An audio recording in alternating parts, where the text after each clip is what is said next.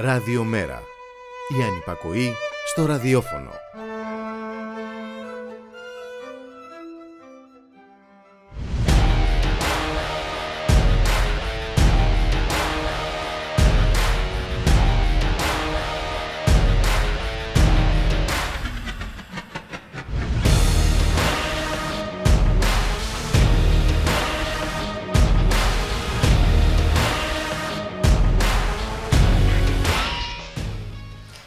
Πολιτική κανονικοποίησης της αίσθησης αδυναμίας και του κλίματος εμπέδωσης ότι η καθημερινότητα πρέπει να είναι μια τέρμονη στάση άμυνας στις συνεχιζόμενες επιθέσεις.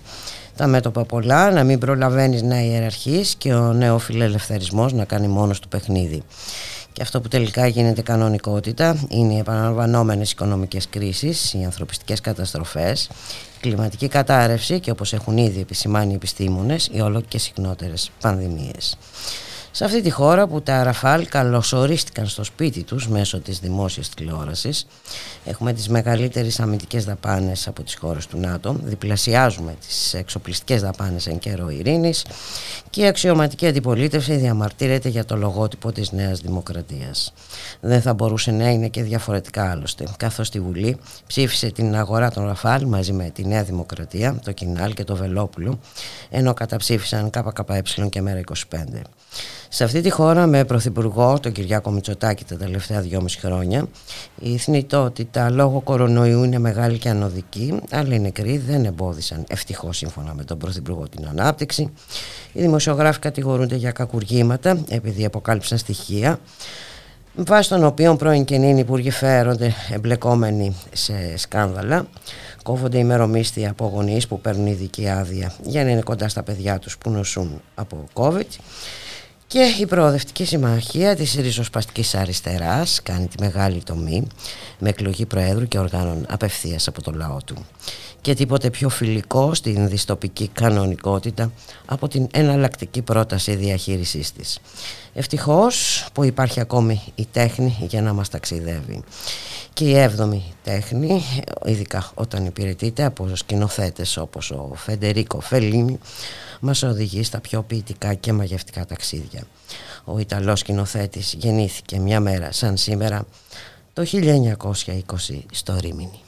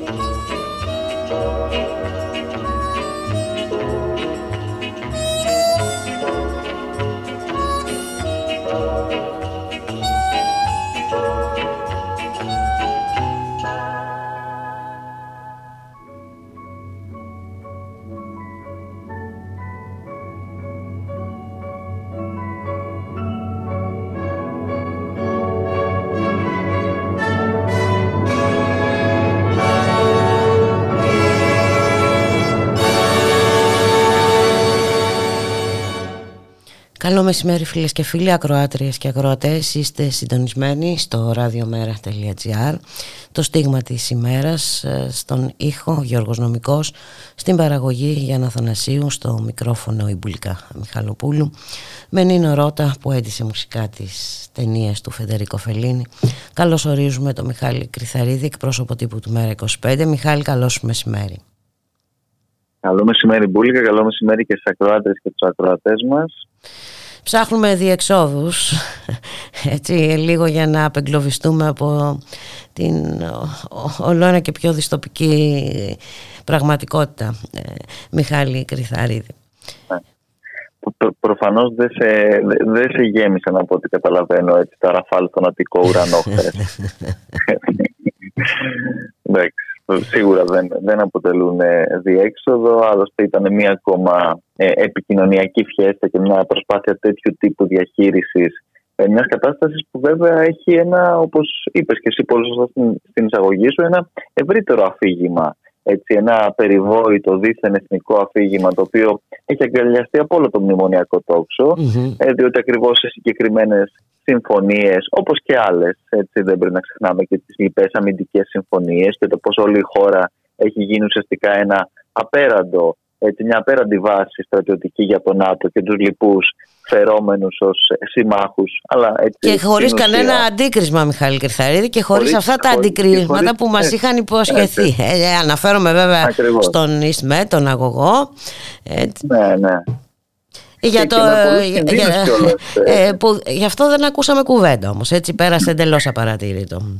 Ότι μια ναι, ναι, ναι, συμφωνία που πολύ διαφημίστηκε, ε, χαμόγελα, χειραψίες εκεί με τον ε, Νετανιάχου και τα λοιπά και τα λοιπά. Με τον Μπίμπι.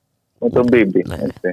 Ε, βέβαια, κοίταξε, δεν χωρούσε σε αυτές τις, ε, τις, φιέστες και τις ε, τελετές προφανώς, αλλά πέρα από αυτό έτσι, υπάρχουν και τεράστιοι κίνδυνοι αυτή τη στιγμή, διότι όπως ε, ειδικά και το τελευταίο 24ωρο και με την σχετική συνέντευξη που παραχώρησε και ο πρόεδρος των ΗΠΑ, ο, ο Τζο Μπάιντεν, αλλά και με τα όσα διαφαίνονται έτσι και με την κατάσταση στην, στην Ουκρανία, ε, είναι εξαιρετικά επικίνδυνα και τα ανοίγματα, αν θέλεις, αυτά με τις περιβόητες βάσεις και όλο αυτό το το γνωστό, ξαναλέω, δίθεν εθνικό ε, αφήγημα, το οποίο βέβαια σε καμία περίπτωση δεν θωρακίζεται με αυτές τις κούρσες, τις ε, εξοπλιστικές, τις ατελέσφορες, τις παντελώς αναποτελεσματικές, οι οποίες βέβαια έτσι, δεν, δεν συνιστούν καμία ε, ουσιαστική συμμαχία και τίποτα από όλα αυτά τα οποία θέλει να μας περάσει εδώ ε, όλο αυτό το, το γνωστό κυρίαρχο αφήγημα, διότι ε, επί της ουσίας είναι μια συμμαχία με τα αδρή αμοιβή. Είδαμε χθες τον ε, πρόεδρο, το, ε, το Γάλλο πρόεδρο τον Εμμανουέλ Μακρόν να ευχαριστεί τον Κυριακό Μητσοτάκη ε, για αυτή την ε, έτσι, αγορά. Ε, και πολύ καλά έκανε. Αυτός έκανε τη δουλειά του, μια χαρά.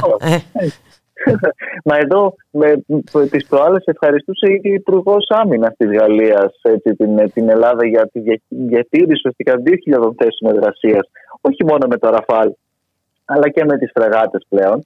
Και μάλιστα μίλησε ο Γάλλος πρόεδρος Μπούλικα για την ε, ε, προσπάθεια μέσα από αυτές τις, ε, τις συμφωνίες να δημιουργηθεί επιτέλους στην Ευρώπη μια κοινή έτσι, πολιτική άμυνας. Βέβαια, δεν ξέρω πόσο κοινή πολιτική άμυνας είναι αυτό, διότι ε, υπό άλλες συνθήκες και υπό άλλους όρους πρόκειται απλώς για μια κοινή συναλλαγή. Δεν είναι καμία τέτοια προοπτική και λογική, την οποία βέβαια κάποιοι κερδίζουν που έχουν τις γνωστές αυτές βιομηχανίες όπλων και, και εξοπλισμών, ακόμα και ελπίδας ενίοτε, και στην οποία βέβαια άλλοι είναι αυτοί οι οποίοι συνεχίζουν να υπερχρεώνονται μέσα από όλες αυτές τις διαδικασίες, χωρίς καν πραγματικά είτε να θωρακίζονται είτε να προχωρούν, αν θέλεις, μπουλίκα και σε λογικέ, όπου να υπάρχει και μια εγχώρια παραγωγή ακόμα έτσι, ελληνικής αμυντικής ε, βιομηχανίας. Μια ε, ελληνική ε, αμυντική βιομηχανία την οποία διαχρονικά όλες οι μνημονιακές κυβερνήσεις αποψήλωσαν με κάθε τρόπο και κάθε ευκαιρία και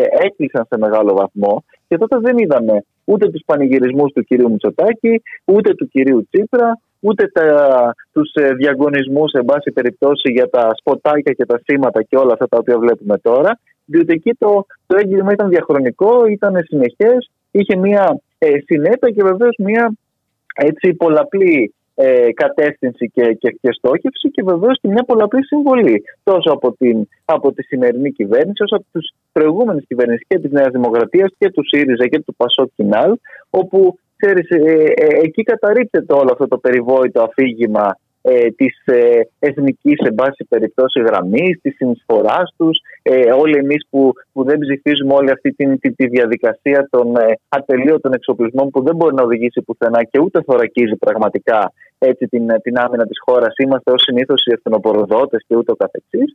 Και βέβαια σε όλα αυτά κανείς δεν λέει επίσης ότι οι μόνοι οι οποίοι διαγωνίζονται και στην περιοχή είναι οι αστικές τάξεις. Είτε αυτή είναι η ελληνική αστική τάξη, είτε η τουρκική, είτε οποιαδήποτε άλλη. Και τα συμφέροντα των λαών βεβαίως είναι πάντα στην άκρη και στη γωνία, διότι ούτε ο ελληνικός λαός, ούτε ο τουρκικός, ούτε και κανένας αν θέσει και από τους λαούς της Ανατολικής Μεσογείου έχουν να κερδίσουν και κάτι στο τέλος της μέρας από όλες αυτές τις εξορρυκτικές διαδικασίες, οι οποίες δεν θα γίνουν κιόλας όπως μάθαμε και από τον Ιστινεύ, mm-hmm. Όπως θα μάθουμε και για τις εξορίξεις υδρογονανθράκων. Αποσύρονται. Και όπως ναι. θα δούμε ακριβώς και όπως θα δούμε σε μια σειρά από τέτοια ζητήματα, διότι ούτε καν αυτά τα περιβόητα, έτσι, ε, οι περιβόητες αυτές συμφωνίες και όλες αυτές οι επίσης ε, την πανοκρουσίες και οι πανηγυρισμοί που είχαμε δει για το ε, για, για τις ε, εξορίξεις, για τον ΙΣΝΕΒ, για, για τους αγωγούς, του οποίου εμείς από την πρώτη στιγμή λέγαμε ότι και δεν θα γίνουν και δεν έπρεπε να γίνουν, διότι είναι και οι περιβαλλοντικοί λόγοι έτσι πέρα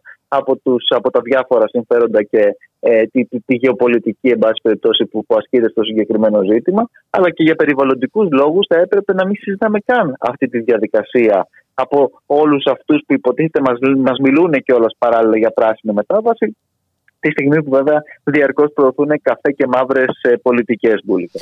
Και βέβαια να τα δούμε όλα αυτά α, στη συγκεκριμένη χρονική περίοδο και στο τι ε, βιώνουν οι πολίτες αυτής της χώρας.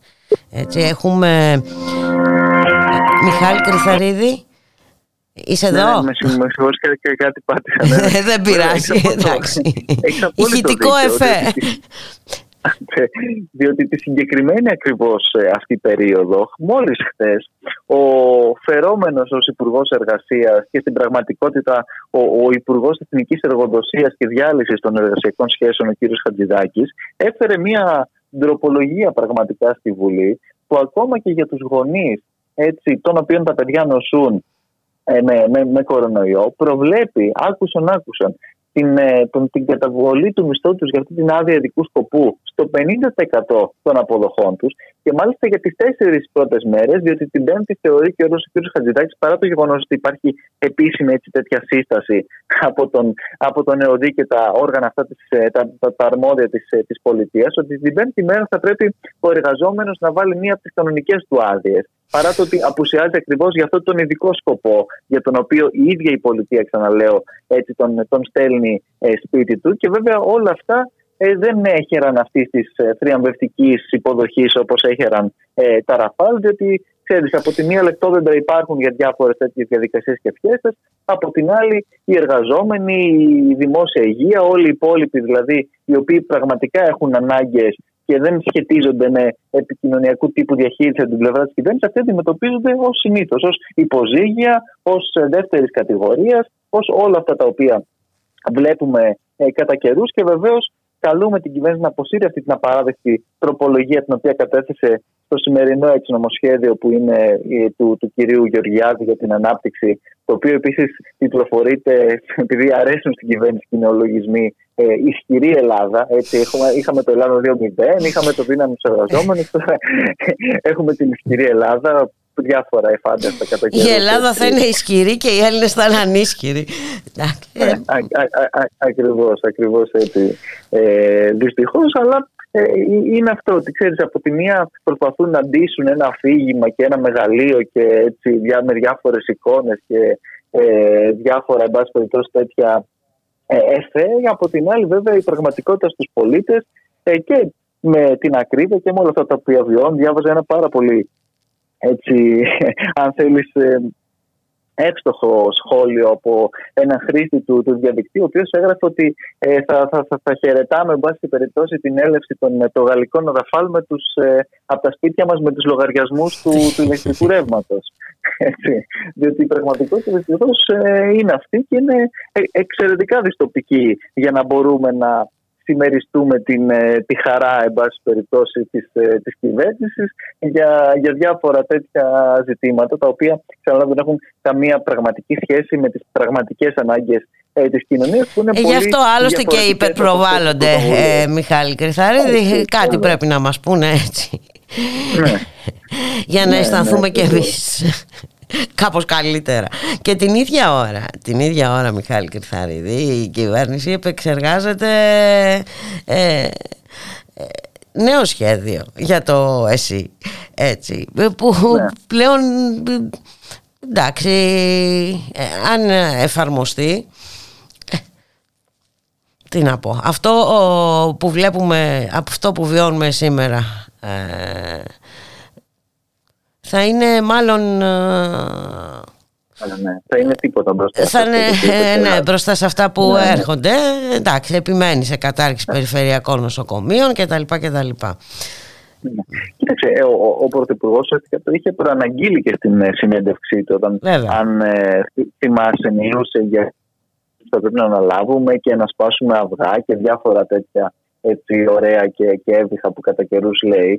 Ε, αλλά η ουσία είναι αυτή ακριβώς, ότι δεν έχει αλλάξει τίποτε ε, από την ε, πλευρά της, ε, της κυβέρνησης όσον αφορά τη στρατηγική της πραγματικά για το ΕΣΥ. Ε, το όραμά της, να θυμίσουμε, και προεκλογικά ακόμα ήταν οι συγχωνεύσεις δημοσίων νοσοκομείων και οι συμπράξεις δημοσίου και ιδιωτικού τομέα, τα περιβόητας ΣΔΙΤ, έτσι, όσον αφορά το, το ΕΣΥ. Όραμα το οποίο δεν έκυψε ακόμα και μέσα στην πανδημία κάθε φορά που υποτίθεται ότι βγαίναμε, έτσι, αφού είχαμε διανύσει το, το περιβόητο τελευταίο μήλι, το οποίο κατά καιρούς επίσης ε, διανύουμε.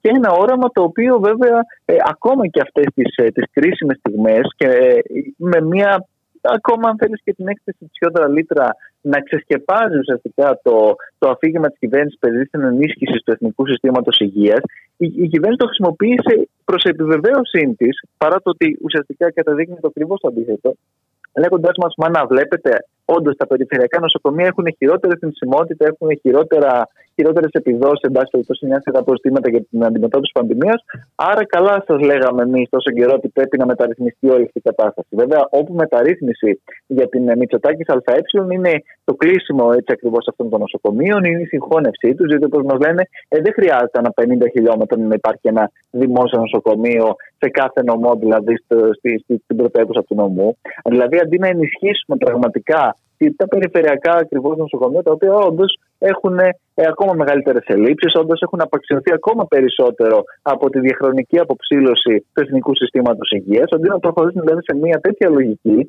ε, παίρνουμε το, το κομμάτι, αν θέλεις, του, του αφηγήματος όπως μας ε, βολεύει να το ερμηνεύσουμε και το χρησιμοποιούμε για, για την, ε, τη συνέχιση ουσιαστικά τη αποψήλωσης του εθνικού συστήματος υγείας, για τη συνέχιση μιας de facto ιδιωτικοποίησης των δομών και των υποδομών έτσι, ε, του ΕΣΥ, τη στιγμή που θέλουμε να κάνουμε το ακριβώς αντίθετο μπουλικα.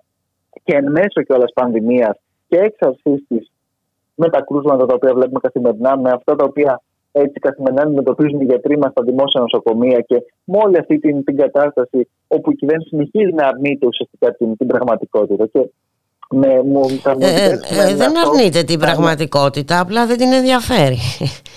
Ναι, Νομίζω. Ναι, ναι, όχι. Ναι. Επιλέγει ταξικά και συνειδητά ε, και εγκληματικά για μας μια πολύ συγκεκριμένη ακριβώς ε, πολιτική επιλογή και κατεύθυνση. Αλλά ακριβώς σε αυτό έχει πολύ μεγάλη σημασία και σήμερα που υπάρχει μια σχετική κινητοποίηση και στον Ευαγγελισμό, αλλά και το Σάββατο που και εμείς ως ΜΕΡΑ25 στηρίζουμε τη μέρα δράσης για την δημόσια υγεία και την αξιοπρέπεια του λαού μας, είναι πάρα πολύ σημαντικό να προχωρήσουν και οι πολίτες και οι συλλογικότητες και οι υγειονομικοί και οι εργαζόμενοι στην αντεπίθεση, σε μια συνολική, ισχυρή και μαζική αντεπίθεση απέναντι σε όλα αυτά. Ναι, και εδώ δεν δε χωρούν ε, μικροσκοπιμότητες κτλ.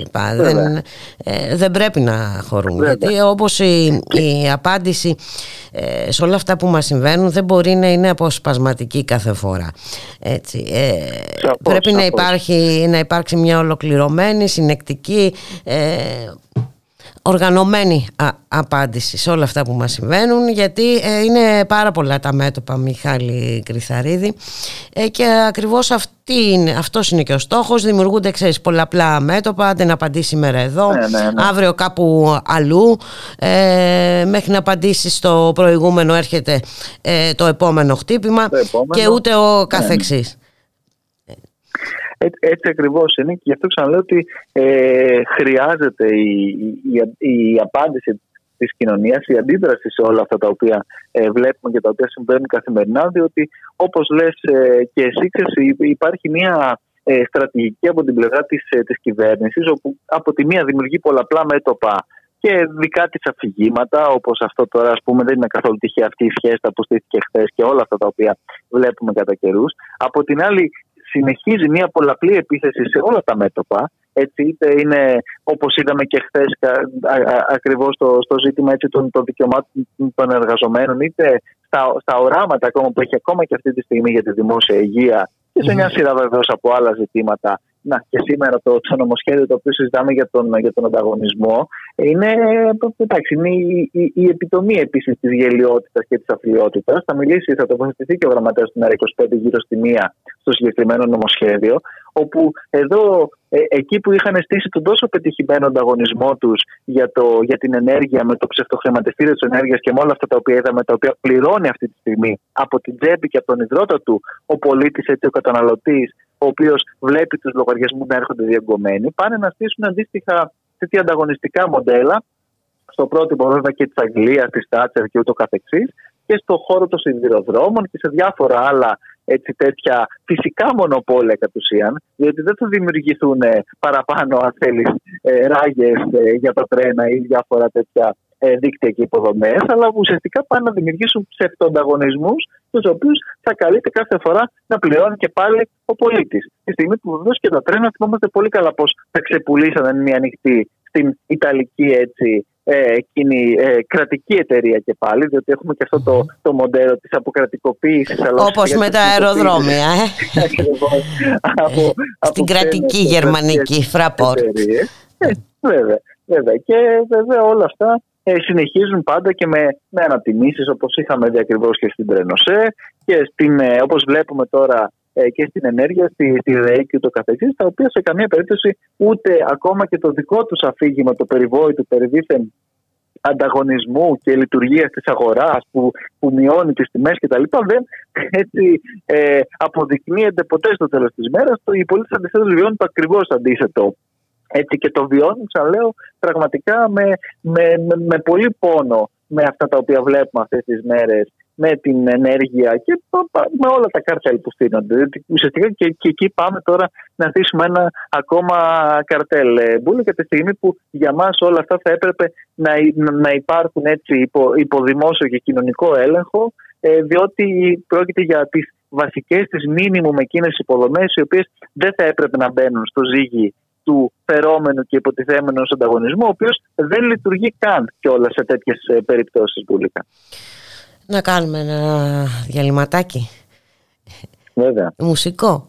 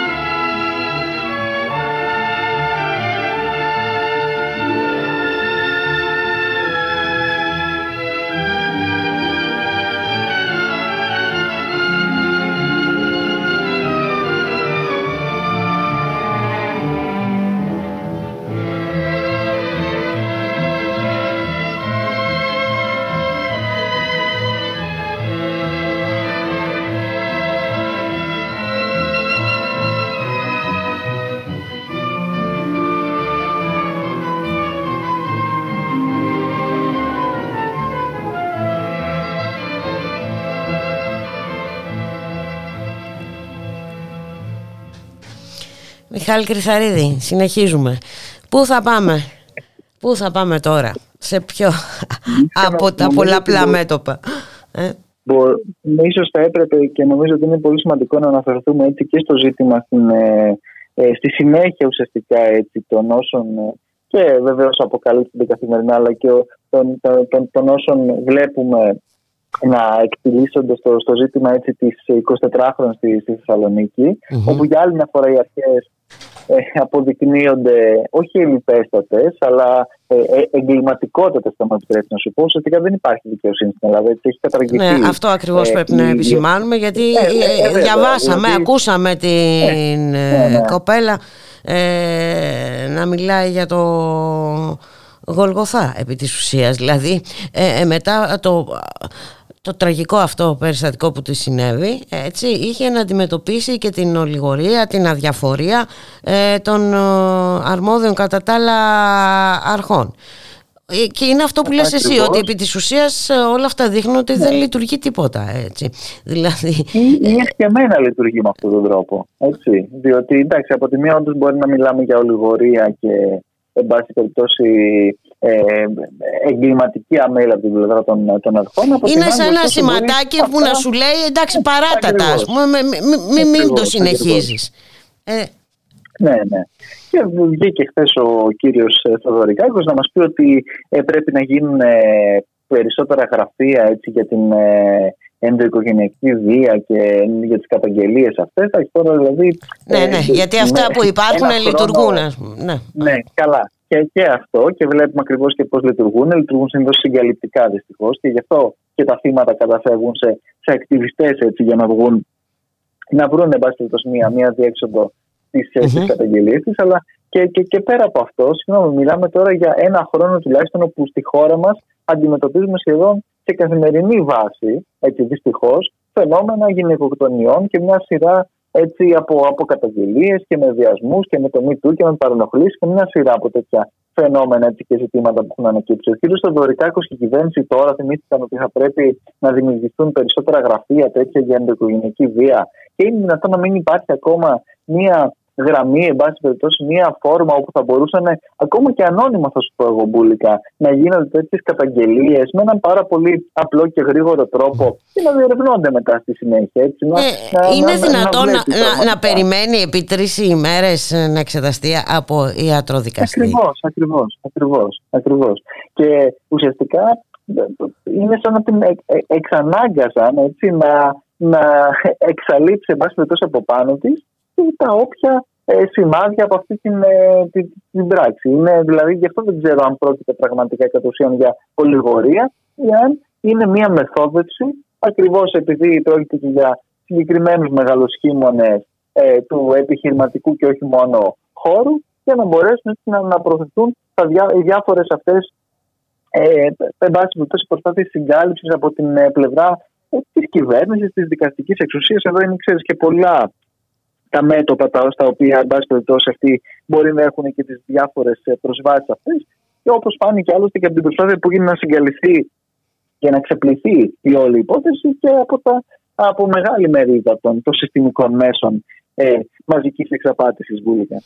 Μα να βάλουμε στη συζήτηση και το νομοσχέδιο του Υπουργού Δικαιοσύνης περί συνεπιμέλειας. Ε, ε, βλέπουμε. Ναι, μέσα σε αυτό το πλαίσιο. Ακριβώς, μέσα σε αυτό το πλαίσιο.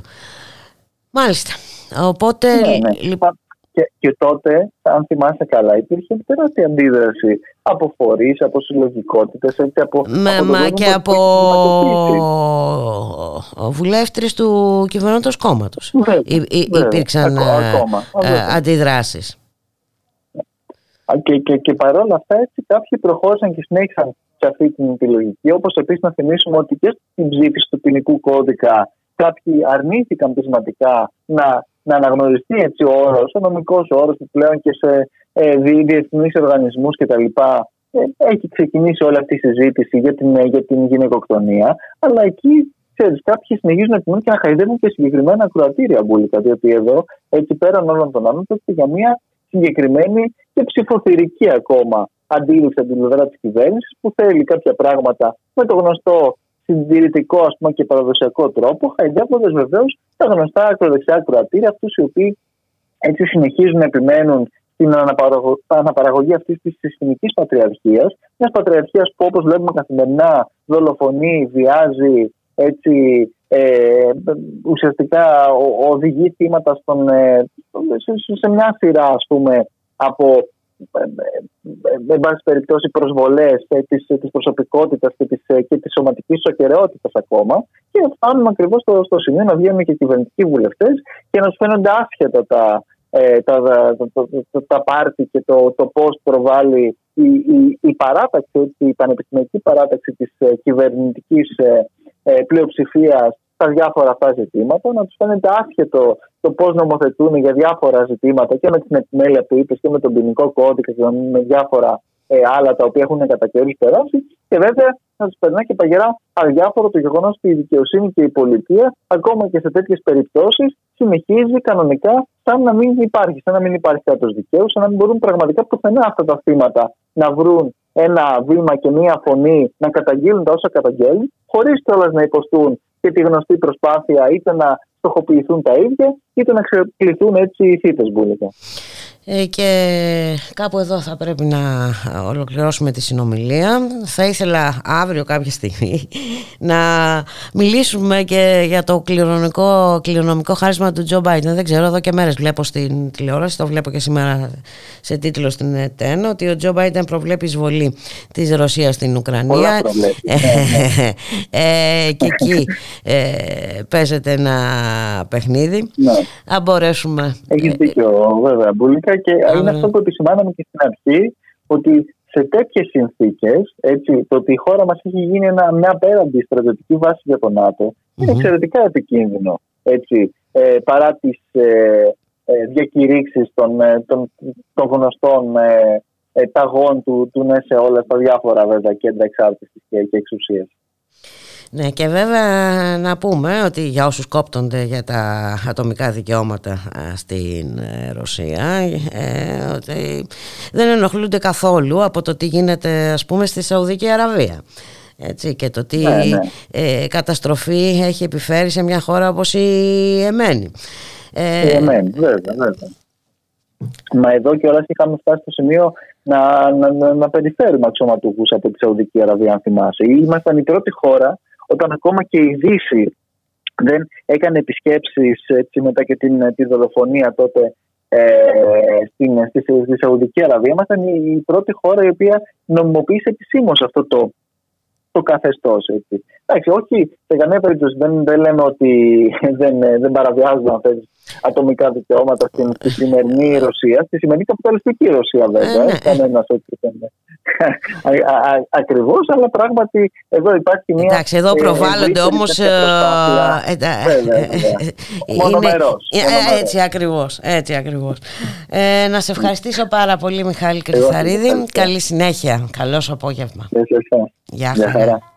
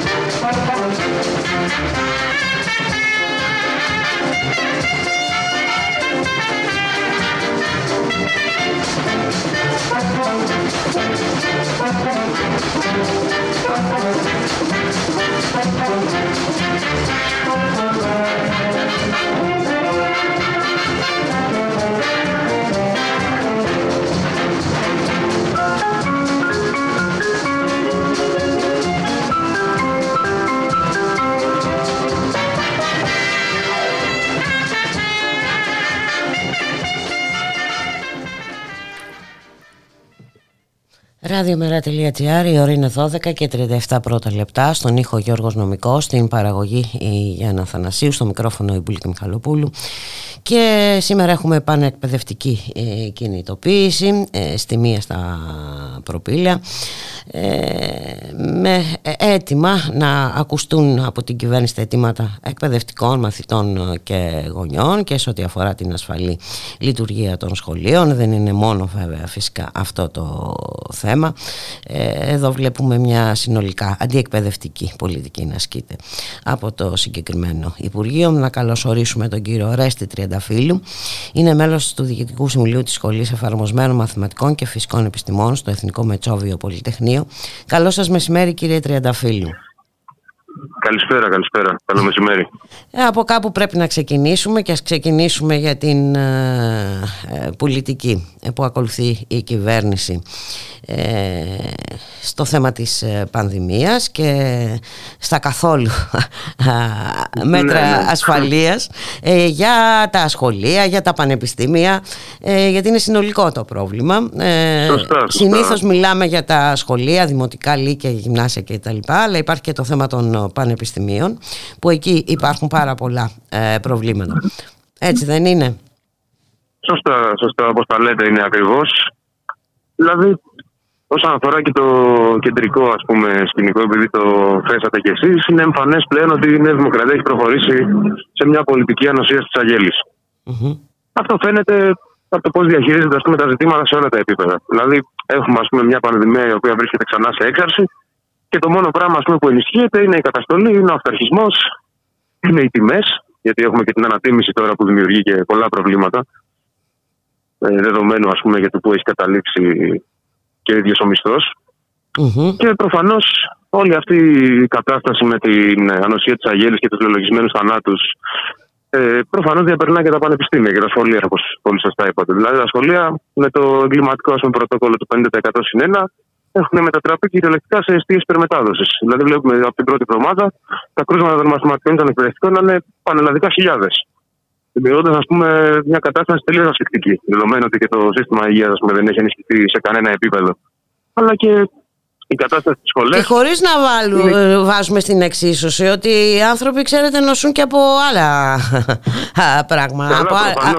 δηλαδή, ε, ναι, και από άλλες αιτίες ασθενειών εκτός κορονοϊού είναι και αυτό πολύ μεγάλο. Γιατί τα νοσοκομεία που είναι, ας πούμε, σε να λειτουργούν ας πούμε, και έχουν φτάσει στα όρια τους, προφανώς δημιουργούν και προβλήματα σε ανθρώπους που νοσούν από διαφορετικές ασθένειες πέραν της πανδημίας. Και να μην ξεχνάμε ότι τώρα θα έχουμε και την εξεταστική ε, στα πανεπιστήμια. αυτό ήθελα να πω κι εγώ. Γιατί η εξεταστική ας πούμε, γίνεται σε ένα πλαίσιο ας πούμε, τελείως προβληματικό. Δηλαδή, βγήκε μια εγκύκλωση από το Υπουργείο Παιδείας τις προηγούμενες μέρες, η οποία λέει ότι η εξεταστική θα πρέπει να γίνει εξ ολοκλήρου διαζώσης. Βγάζοντας δίθεν και μια, ε, και μια ας πούμε, ρύθμιση για τους νοσούντε, δίθεν ας πούμε, δίνοντάς τους τη δυνατότητα να δώσουν κάποια άλλη στιγμή μέσα, σε ένα όριστο βέβαια πλαίσιο και προφανώς χωρίς να υπάρχει και, κάποια, και κάποιο σχεδιασμό συγκεκριμένο σχέση με αυτό, γιατί αυτό αφήνεται και λίγο στην ευχέρεια του κάθε διδάσκοντα και στην, και στην προσωπική συνεννόηση του κάθε φοιτητή ε, μαζί του. Που αυτό είναι και λίγο παρακινδυνευμένο όσον αφορά και την ε, οργάνωση Ατομική, του ατομική ευθύνη κύριε Τριανταφύλλου, αυτό δεν είναι ατομική το, ευθύνη, το μότο. Ακριβώς. Ναι. Και καμία ας πούμε ουσιαστική πρόληψη. Αλλά στην κύκλη ας πούμε δεν υπάρχει και καμία μέρημνα ούτε για τους φοιτητές που μπορεί να έχουν έρθει σε επαφή με το ούτε για, τους ευπαθείς, για τις ευπαθείς ομάδες, ούτε για τους φοιτητές που μπορεί να συγκρούν με ευπαθείς ομάδες, όλοι αυτοί εξ ας πούμε, θα αποκλειστούν από την εξεταστική διαδικασία. Μια διαδικασία που είναι υποδοτική για την λήψη του πτυχίου και δεν μπορεί ας πούμε, να είναι διακύβευμα η συμμετοχή του οποιοδήποτε φοιτητή. Mm-hmm. Προφανώς το εύλογο θα ήταν αυτό που υπάρχει και σαν έτοιμο στους φοιτητικού μας λόγους, να υπάρχει η δυνατότητα να επιλέξουν οι φοιτητές εναλλακτικό τρόπο της αποστάσεως εξέτασης. Mm-hmm. Όσοι δεν μπορούν, ας πούμε, λόγω αυτών των ε, ζητημάτων να προσφέρουν στην εξεταστική τους για να μην χάσουν το εξαμεινό του.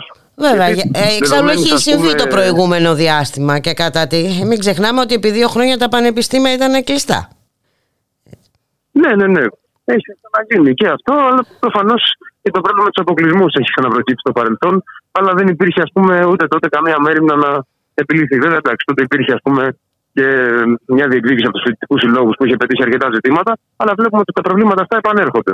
Δηλαδή, θέτει τώρα το Υπουργείο ε, το ερώτημα στους φοιτητές, το αν θα επιλέξουν να δώσουν, βάζοντας σε κίνδυνο και τους ίδιους και τους συμφοιτητές τους, αν έχουν έρθει σε επαφή με κρούσμα ή αν είναι ευπαθεί ομάδες και ούτω καθεξής, ή αν θα χάσουν την εξεταστική τους.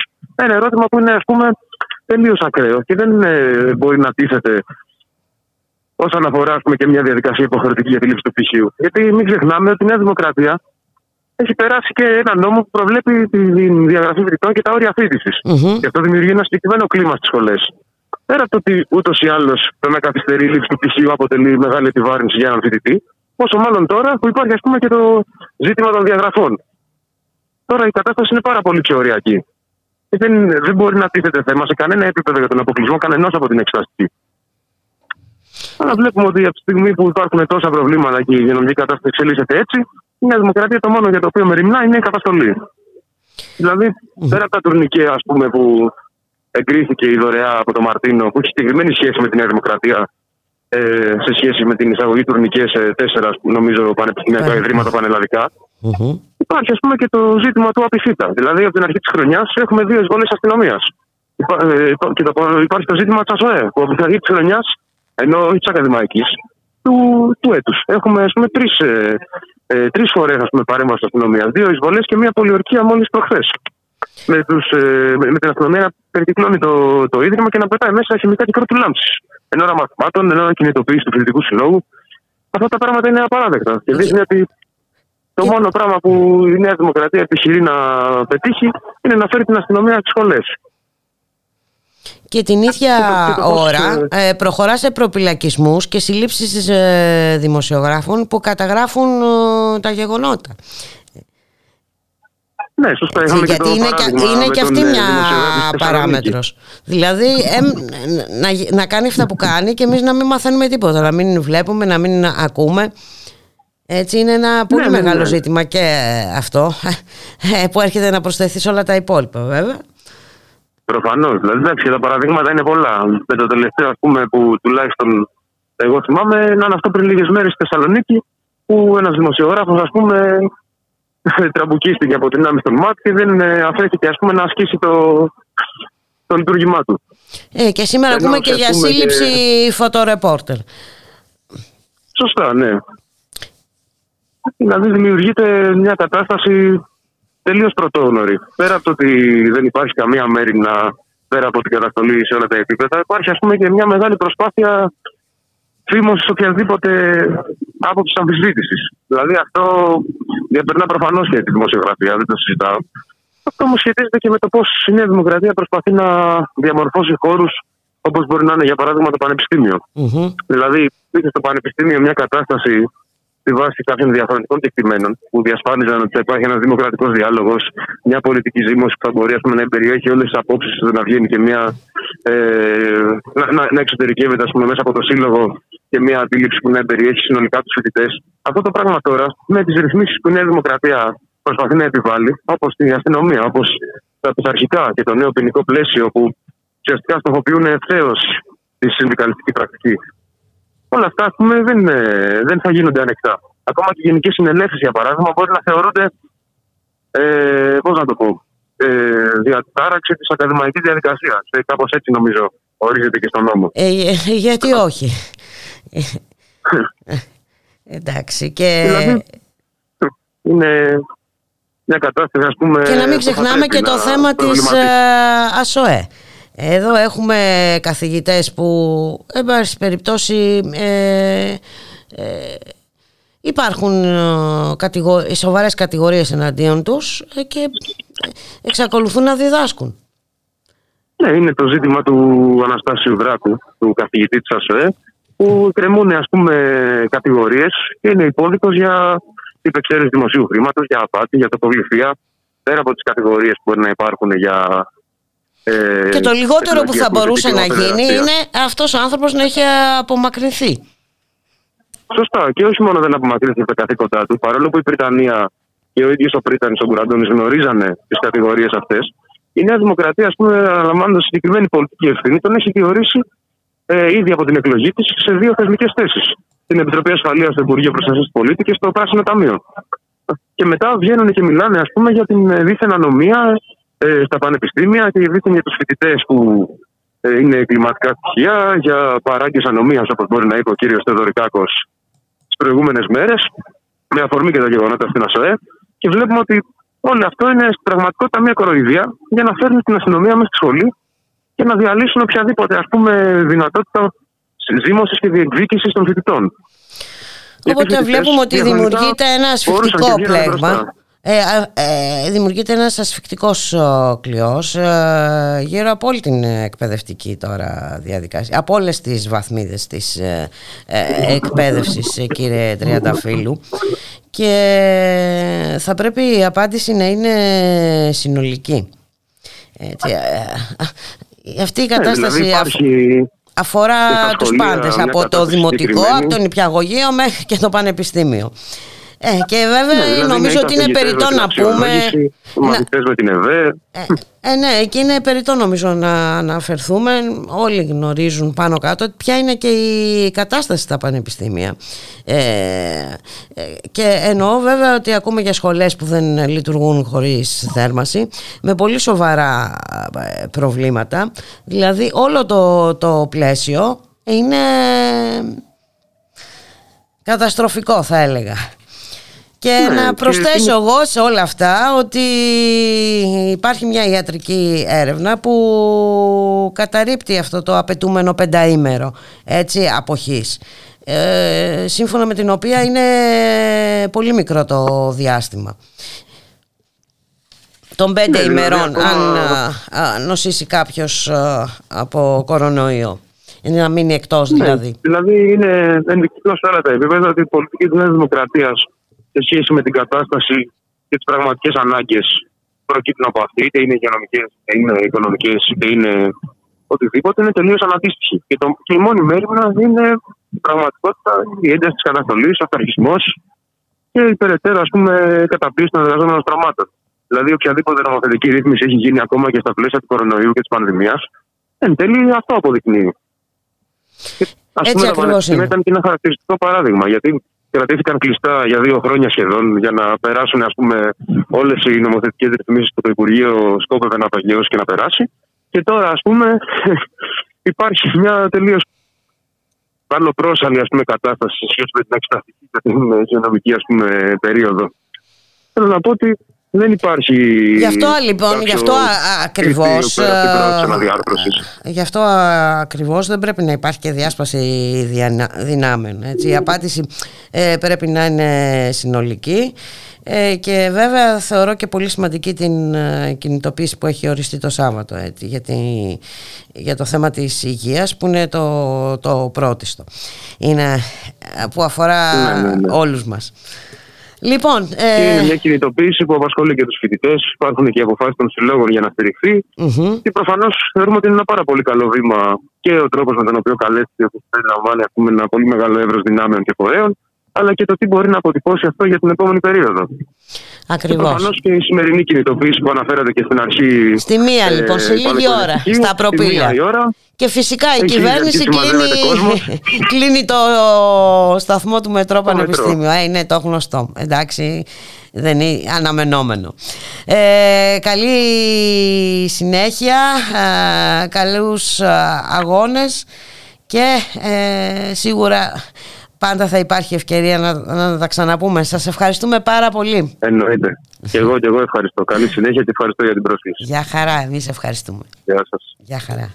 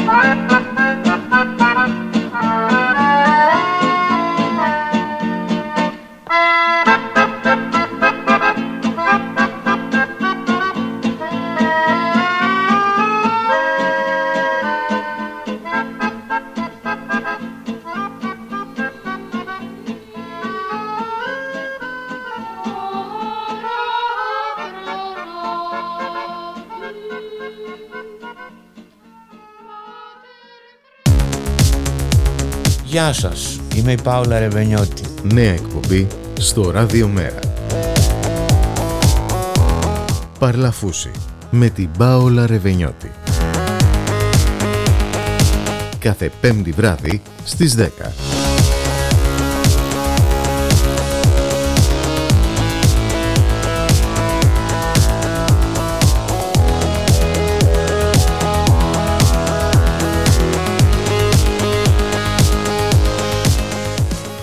Στη δουλειά και στον αγώνα. Η νέα εκπομπή του Ράδιο Μέρα με τον Γιώργη Χρήστου. Μια εκπομπή για τον κόσμο της εργασίας και τους απόμαχους της δουλειάς, για τα προβλήματα και τις αγωνίες της νεολαίας, για τα κινήματα της κοινωνίας. Μια εκπομπή που δίνει βήμα σε όποιον ελεύθερα συλλογάται, διότι συλλογάται καλά. Στη δουλειά και στον αγώνα. Κάθε Σάββατο, μία με δύο το μεσημέρι.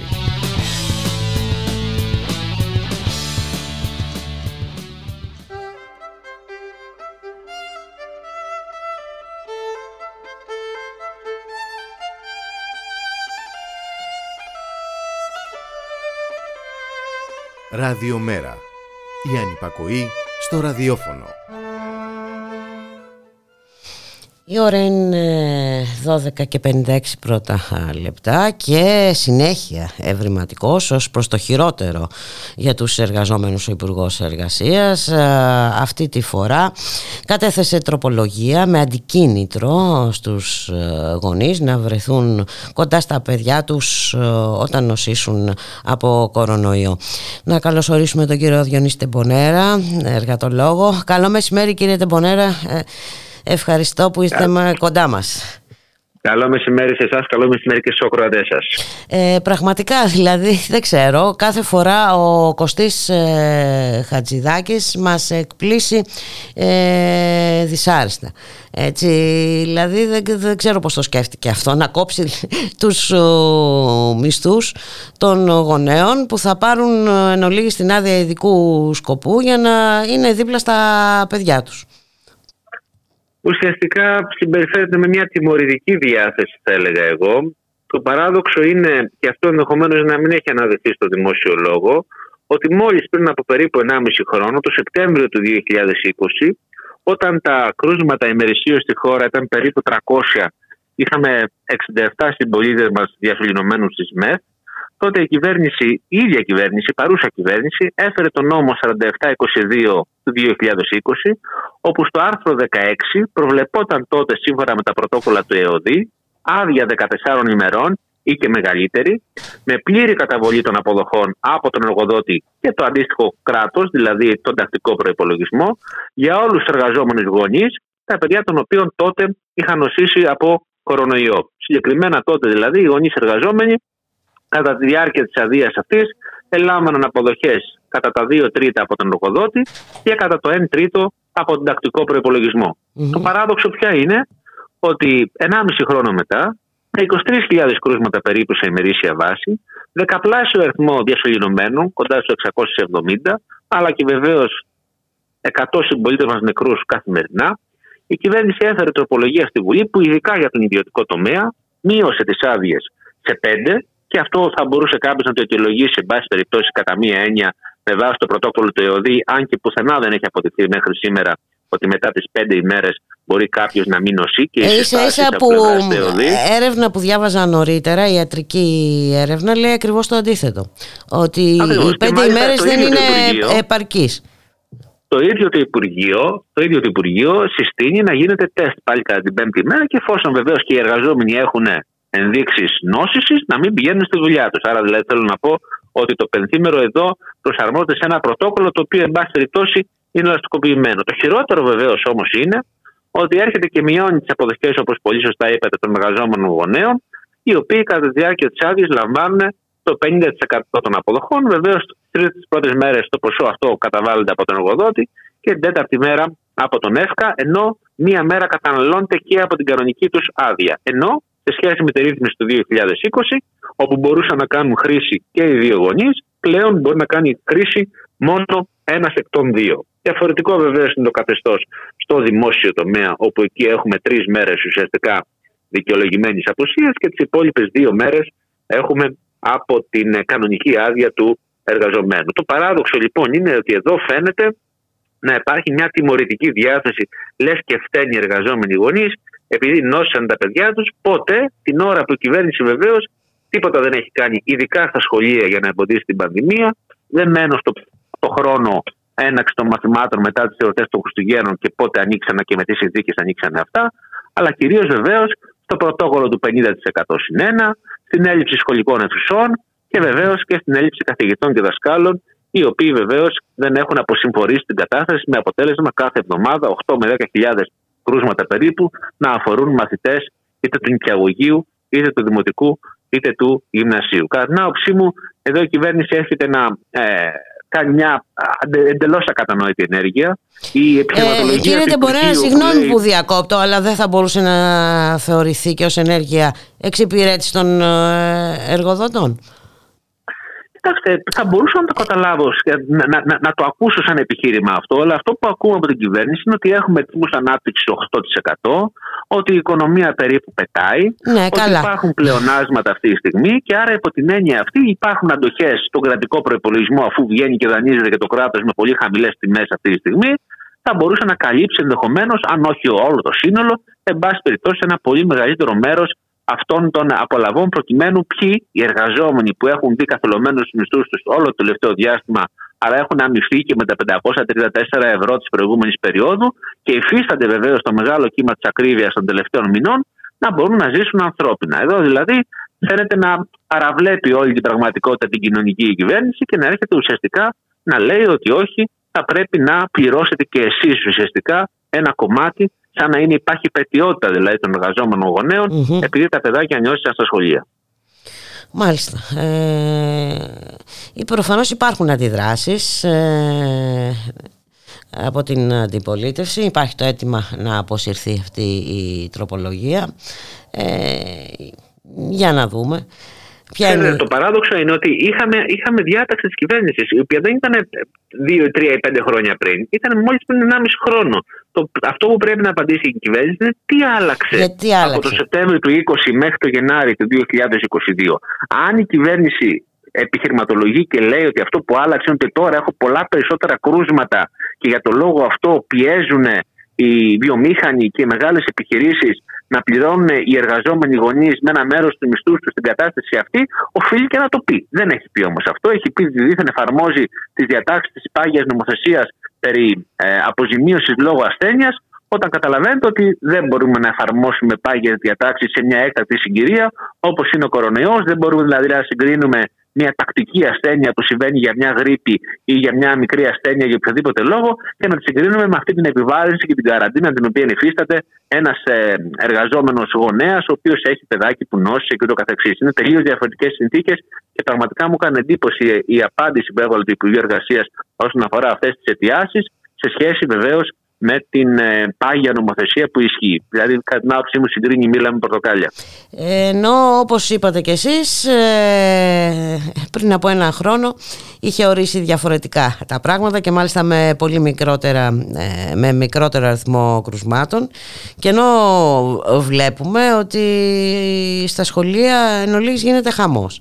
Έτσι, και είναι αυτή η μετάλλαξη της όμικρον είναι πολύ διαδεδομένη στις νέες ε, τα σχολεία ανοίξανε όπως ακριβώς κλείσανε, δηλαδή Έτσι, χωρίς να υπαρχει καμία απολύτως μεταβολή. Αυτό λέω. Άρα λοιπόν αφού δεν έχουμε κάποια μεταβολή στις συνθήκες αυτές, τι ήταν αυτό που οδήγησε την κυβέρνηση να αλλάξει την νομοθεσία επιταχύρω σε μια δική της διάταξη, η οποία προσέξτε, προέβλεπε ο νόμος του 2020, 47-22, άδεια μέχρι 14 ημέρες ή εφόσον υπήρχε και ιατρική γνωμάτευση και για ακόμα μεγαλύτερο διάστημα. Μάλιστα, νομίζω ότι ο καθένας μπορεί να βγάλει τα συμπεράσματά του, κύριε Τεμπονέρα. Να έρθουμε λίγο και στα βαρέα για, και ε, ανθυγίνα.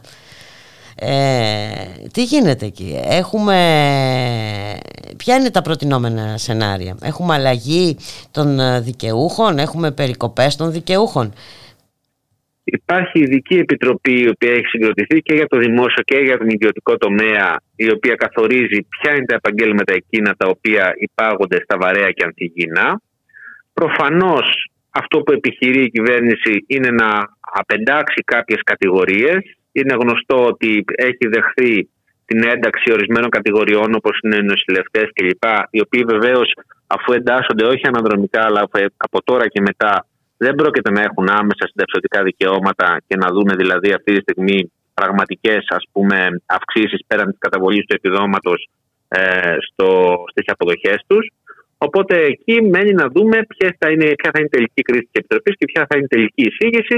Ε, έτσι κι αλλιώς, μην φανταστείτε ότι από πλευράς συνταξιοδότηση έχουμε μεγάλες διαφοροποιήσεις. Ήδη τα όρια ηλικίας έχουν ανέβει τόσο πολύ τα τελευταία χρόνια, όπου και τα βαρέα για να φύγει κάποιος με 15 χρόνια για παράδειγμα στα βαρέα πρέπει να είναι και αυτός σε ηλικία 62 ετών, όπως καταλαβαίνετε. Άρα δηλαδή κοντά στις ηλικίες που έτσι κι αλλιώς φεύγει κάποιος και με τις κοινές διατάξεις. Βεβαίως υπάρχει θέμα όσον αφορά το επίδομα, το, το αντιγυνό, το οποίο είναι σημαντικό και είναι μια σημαντική ενίσχυση και δικαίως το ζητούν οι εργαζόμενοι ε, στις αποδοχές τους. Μένει να δούμε ποια θα είναι η τελική κρίση και, εν πάση περιπτώσει, να δούμε το, το, το, αυτό το συγκεκριμένο πόρισμα της Επιτροπής, ε, πώς θα το διαχειριστεί η κυβέρνηση και ποιοι θα είναι εκείνοι οι οποίοι θα απενταχθούν και ποιοι είναι εκείνοι οι οποίοι θα ε, ενταχθούν στην, ε, στην ε, κατάσταση αυτή. Το πόρισμα έχει δύο ουσιαστικά σενάρια ε, για αύξηση του επιδόματος από τα 170 και τα 180 ευρώ από τα 150 που είναι σήμερα, αλλά το πρόβλημα είναι ότι υπάρχει στο σενάριο αυτό η απένταξη πάρα πολλών δημοσίων κυρίως υπαλλήλων, οι οποίοι σήμερα έχουν, ε, ε, λαμβάνουν τέλος πάντων το επίδομα αυτό. Ε, ο αριθμός ο συνολικός, η κυβέρνηση χειρίζεται με βάση τα πορίσματα αυτά ότι αυξάνεται από τους 102.000 στου 114.000 σύμφωνα με τις συγκεκριμένες εισηγήσεις. Από εκεί και πέρα όμως μένει να δούμε ε, ποια θα είναι η τελική απόφαση, καθότι εδώ μιλάμε βεβαίως για μια πολιτική κατά βάση απόφαση. Να σας ευχαριστήσω πάρα πολύ κύριε Τεμπονέρα. Να είστε καλά. Να είστε καλά. Για χαρά.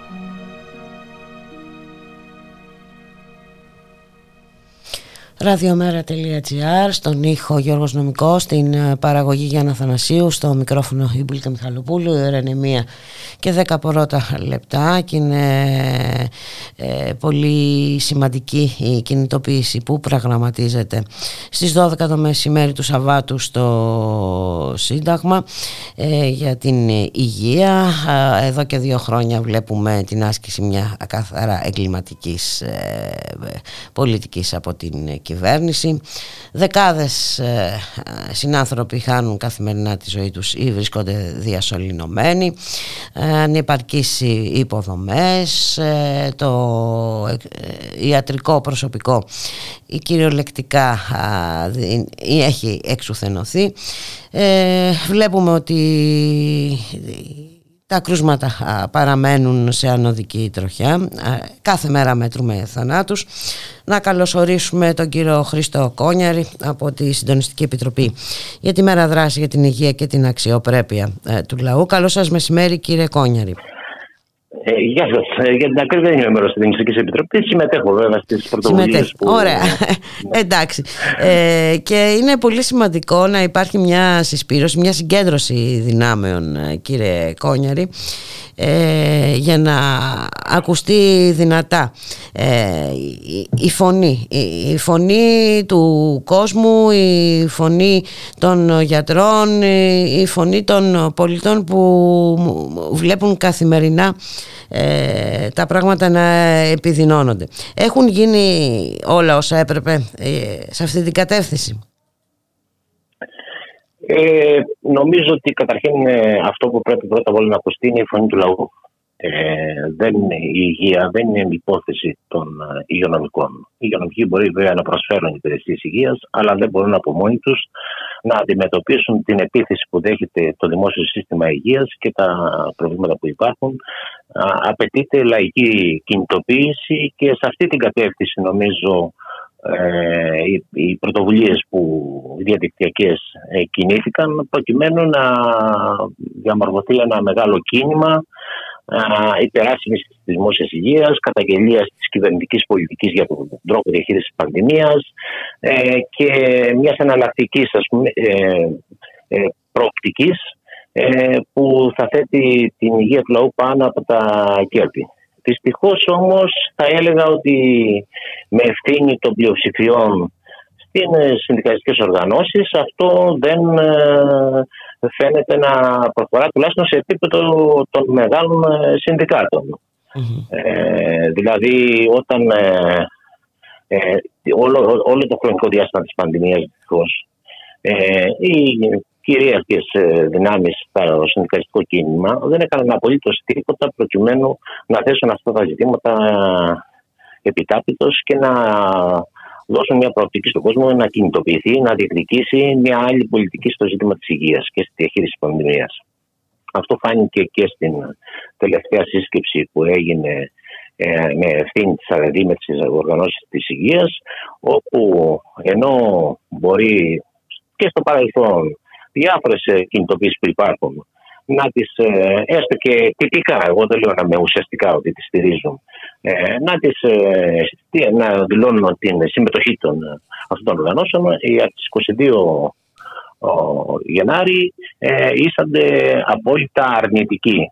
Και βεβαίως η σύσκεψη αυτή πραγματοποιήθηκε, το λέω, μετά την ανακοίνωση της κινητοποίησης, δηλαδή καθυστερημένα, ε, παρά το γεγονός ότι το ζήτημα αυτό έχει τεθεί σε μια σειρά συνδικαλιστικές οργανώσεις, εγώ γνωρίζω, εντάξει, αυτή τη στιγμή εγώ είμαι συνταξιούχος βέβαια, αλλά ήμουν mm. μέρος του Γενικού Συμβουλίου της Ποεδίν, της ΑΕΔ παλιότερα. Ε, ξέρω ότι από την πλευρά των ε, αγωνιστικών δυνάμεων έχει τεθεί το ζήτημα μιας μεγάλης λαϊκής κινητοποίησης με πρωτοβουλία των ε, συνδικάτων των υγειονομικών αλλά και των συνδικάτων του ιδιωτικού και δημόσιου τομέα. Δυστυχώ όμω όλο αυτό το χρονικό διάστημα με ευθύνη αυτών των πλησιών, δηλαδή τη ε, Πάσκε, τη ΔΑΚΕ, ε, των δυνάμεων του ΣΥΡΙΖΑ, να πούμε, δεν υπήρξε καμία τέτοια πρωτοβουλία και προοπτική που κυριαρχούν, αν θέλετε, σε αυτά τα συνδικάτα. Μάλιστα. Ε, και τι μπορεί να γίνει για να τι μπορούμε να κάνουμε για να πιέσουμε; Όπως είπατε και εσείς αυτή η κατάσταση αφορά το λαό, αφορά τους πάντες, αφορά και τους πιο φυσικά αδύναμους, αυτούς που δεν έχουν τη δυνατότητα. Ήδη βλέπουμε ότι η κυβέρνηση επεξεργάζεται ε, σχέδια για συρρήκνωση του Εθνικού Συστήματος Υγείας. Κάποια στιγμή η πανδημία θα τελειώσει, αλλά τα κενά ε, θα είναι πάρα πολλά ε, βλέπουμε ότι προχωρά κανονικά η κυβέρνηση στο σχέδιό της για κατάργηση, για κλείσιμο περιφερειακών νοσοκομείων κτλ. Οπότε θέλω να πω ότι αυτή η κατάσταση μπορεί τώρα να είναι ιδιαίτερα ασφιχτική, αλλά θα είναι εξίσου δύσκολη και μετά το τέλος της ε, πανδημίας. Οπότε αυτό το, το, το αίτημα για ενίσχυση του ΕΣΥ δεν, ε, δεν είναι παροδικό. Έτσι. Δεν είναι παροδικό και να είναι και καινούριο, πρέπει να πούμε. Πρέπει να πούμε ότι η συρρήκνωση των δημόσιων δομών υγείας ε, έχει μια ιστορία αρκετών χρόνων πίσω, ε, με κορύφωση την περίοδο των ε, μνημονίων. Την περίοδο των μνημονίων είχαμε και συρρήκνωση ε, δομών και κλείσιμο νοσοκομείων ε, είχαμε ουσιαστικά την πλήρη διάλυση της πρωτοβάθμιας φροντίδα υγείας και εδώ πρέπει να επισημάνουμε ότι το ζήτημα της πανδημίας και της αντιμετώπισης της είναι πρώτα απ' όλα ένα ζήτημα το οποίο αφορά την, την παρέμβαση της δομέ της πρωτοβάθμιας φροντίδα υγείας. Δεν μπορεί να αντιμετωπιστεί η πανδημία αν δεν υπάρχει αντιμετώπιση της πανδημίας στο επίπεδο της κοινότητας. Δηλαδή στη, στη γειτονιά, στην ε, κάθε περιοχή που ζει ο καθένας, στους χώρους δουλειάς. Ε, δεν είναι ένα ζήτημα το οποίο ε, μπορεί να το πιστεί στα νοσοκομεία. Τα νοσοκομεία είναι, ε, αναγκάζονται να αντιμετωπίζουν τα περιστατικά αφού εγκαταλείπονται ουσιαστικά αυτά τα περιστατικά χωρίς να ε, έχουν καμία φροντίδα στο επίπεδο της κοινότητας και τα βαριά περιστατικά τα οποία οδηγούνται βέβαια στην, ε, στην, ε, στα νοσοκομεία. Αλλά αυτή η πολιτική δεν υπάρχει. Η συρρήκνωση λοιπόν των δημόσιων δομών υγείας είναι μια υπόθεση που έχει πολλά χρόνια πριν. Mm-hmm. το κλείσιμο των παλιών ε, κέντρων υγεία ε, ιατρίων του ΙΤΑ, ε, την ε, συρρήκνωση, την πλήρη αποδιάγνωση των κέντρων υγεία. Είναι χαρακτηριστικό ότι αυτή τη στιγμή κανένας δεν παρακολουθεί τα περιστατικά του COVID στην κοινότητα. Ε, με αποτέλεσμα αυτά να προσέρχονται με καθυστέρηση στα νοσοκομεία, επιβαρημένα και πιθανόν ε, αυτό να τους ε, ε, οδηγεί σε, είτε σε βαρύτερη ή ακόμα και στο θάνατο. Ε, πρέπει λοιπόν ε, να τα δούμε αυτά τα ζητήματα. Το δεύτερο είναι ακριβώς ότι η κυβέρνηση επιχειρεί, με, βρήκε ευκαιρία μέσα στην πανδημία για να συρρυκνώσει δημόσιε συντομέ υγείας και όχι μόνο αυτό πρέπει, θα έχει ένα ενδιαφέρον να δούμε στην περίοδο της πανδημίας ε, την ε, κερδοφορία του ιδιωτικού τομέα υγείας, η οποία έχει, πρέπει να έχει εκτιναθεί και πρέπει να είναι μεγαλύτερη σε επίπεδο κερδοφορίας σε οποιοδήποτε άλλο κλάδο. Δηλαδή, ο ιδιωτικό τομέας υγείας, ο οποίος απέχει ουσιαστικά την αντιμετώπιση της πανδημίας, βρήκε την ευκαιρία είτε μέσα από τα χειρουργεία τα οποία δεν πραγματοποιούνται πλέον στα δημόσια νοσοκομεία, είτε μέσα από εξετάσεις που δεν πραγματοποιούνται, είτε στα κέντρα υγείας, είτε στα, ε, στα νοσοκομεία, είτε από τα τεστ, είτε από μια σειρά άλλους ε, ε, τέτοια ζητήματα, να αυξήσει την κερδοφορία του και να αυξήσει βέβαια και το, το τζίρο του. Είναι χαρακτηριστικό ότι το τελευταίο χρονικό διάστημα τα δελτία ειδήσεων των μεγάλων καναλιών καθημερινά έχουν και μία προβολή κάποιου ιδιωτικού νοσοκομείου, ιδιωτικού κέντρου για το τι καλές υπηρεσίες προσφέρει ή να δούμε και το ζήτημα πόσο αυξήθηκε η ιδιωτική ασφάλιση στην, στην, στην Ελλάδα και ποιος κερδίζει από αυτήν την ιστορία. Βέβαια, είναι προφανώ ότι όλοι, ε, αυτοί που χάνουν είναι ο λαός, τα φτωχά λαϊκά στρώματα. Αυτά δεν έχουν πρόσβαση στις υπηρεσίες υγείας. Αυτά αποκλείονται ουσιαστικά και δεν μπορούν να, να έχουν πρόσβαση με την μετατροπή των νοσοκομείων σε νοσοκομεία μιας νόσου, με την απουσία πρωτοβάθμιας φροντίδας υγείας ε, και όλων αυτών των ε, προβλημάτων που υπάρχουν. Θα σας πω χαρακτηριστικά ότι ε, διαγνωστικά τεστ για την πανδημία, εγώ ζω στο Περιστέρι, σε μια μεγάλη περιοχή, σε ένα μεγάλο δήμο εργατογειτονιά της ε, Αθήνας, το μοναδικό κέντρο υγείας που κάνει είναι, ενώ έχει τρία κέντρα υγείας στο Περιστέρι, το μοναδικό, ένα από τα τρία κάνει διαγνωστικά τεστ και όλα τα άλλα έχουν ουσιαστικά ε, δεν έχουν αυτή τη δυνατότητα. Διότι έχουν μετατραπεί σε ε, εμβολιαστικά κέντρα. Ναι, νομίζω ότι το περιστατικό με το, το θέμα που πρέκυψε με το νοσοκομείο παιδών στην Πεντέλη είναι το πιο χαρακτηριστικό ε, για τις ε, κυβερνητικές ε, επιδιώξεις. Ε, και δεν είναι το μόνο. Υπάρχουν σχεδιασμοί για τη Δυτική Μακεδονία και έχουν ανακοινωθεί να κλείσουν και να ουσιαστικά να μετατραπούν σε κέντρα υγείας ή σε βάση δόση σε ε, νοσοκομεία πολύ χαμηλής ε, δυνατότητας. Με μια μεγάλα νοσοκομεία όπως της ε, Καστοριάς, της Φλόρινας, της Πτωνομαίδα και με τη λογική ότι θα δημιουργηθεί ένα μεγάλο νοσοκομείο, δεν ξέρω πού, στην Κουεμπουζάνη, πιθανόν, ας πούμε, το οποίο να μην θα καλύπτει όλη την ευρύτερη περιοχή της Δυτικής Μακεδονίας. Καταλαβαίνετε ότι αυτό είναι καταστροφικό σε περιοχές που είναι δυσπρόσιτες, που είναι δύσκολη η πρόσβαση.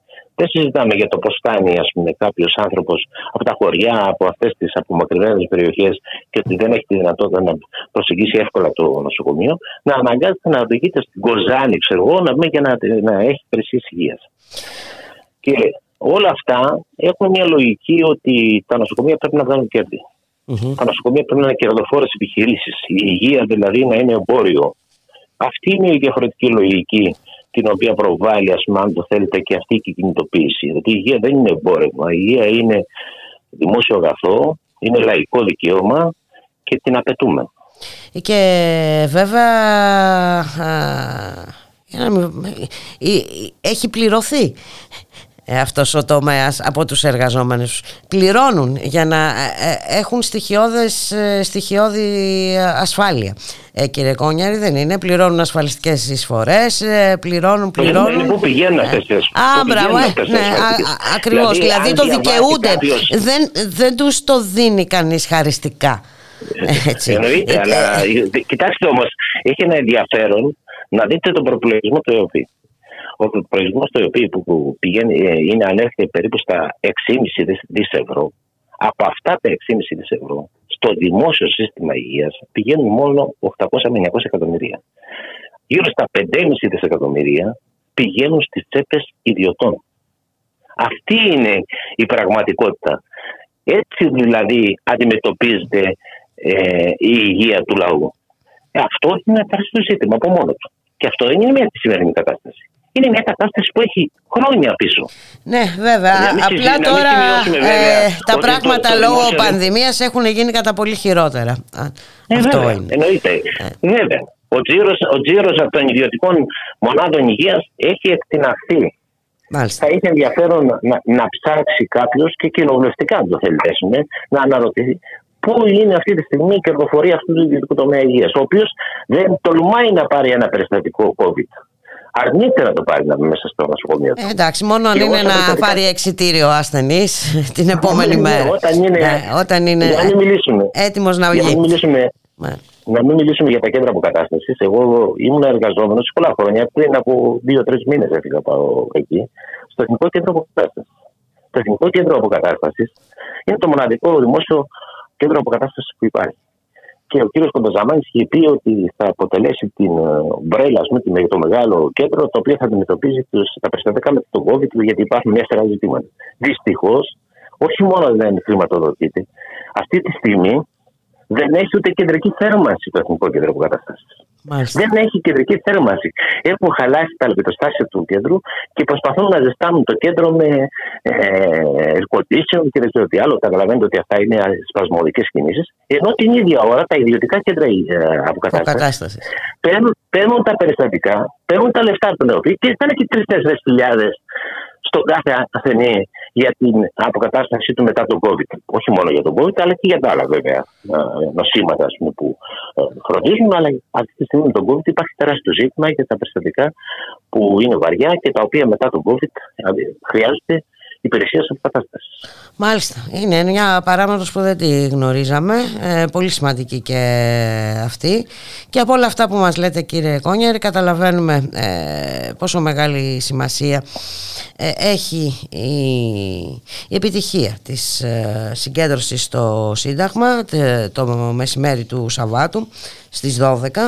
Η... Έχει σημασία μεγάλη και νομίζω ότι πρέπει να είναι η αφετηρία γιατί ε, αντιλαμβάνω ότι θα υπάρχουν και δυσκολίες δυστυχώς. Ε, ε, λόγω και του καιρού.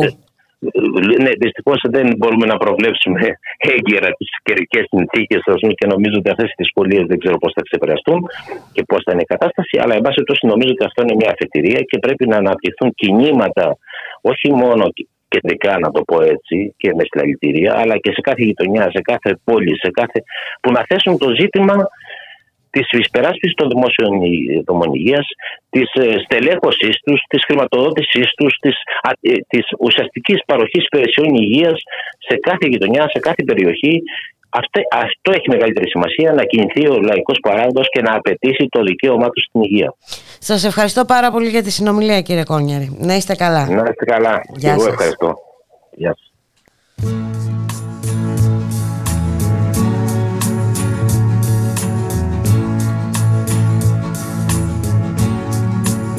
We have all the time in the world,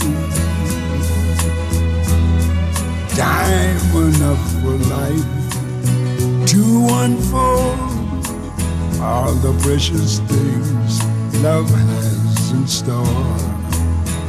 We have all the love in the world. If that's all we have, you will find we need nothing more. Every step of the way will find us with the Ραδιομέρα.gr Να πάμε σε ένα άλλο πολύ σοβαρό ζήτημα που αφορά τους ε, πρόσφυγες αλλά και ε, τους ε, εργαζόμενους τους προσφυγικούς ε, καταβλισμούς. Ε, κυριολεκτικά ζουν μια δυστοπία. Είναι υπό ασφικτικό έλεγχο και παρακολούθηση. Να καλωσορίσουμε την κυρία Χριστίνα Σβανά από την Ενωτική Αγωνιστική Πρωτοβουλία Εργαζομένων στο Προσφυγικό Μεταναστευτικό. Καλό σας μεσημέρι κυρία Σβανά Καλό μεσημέρι και σε εσάς.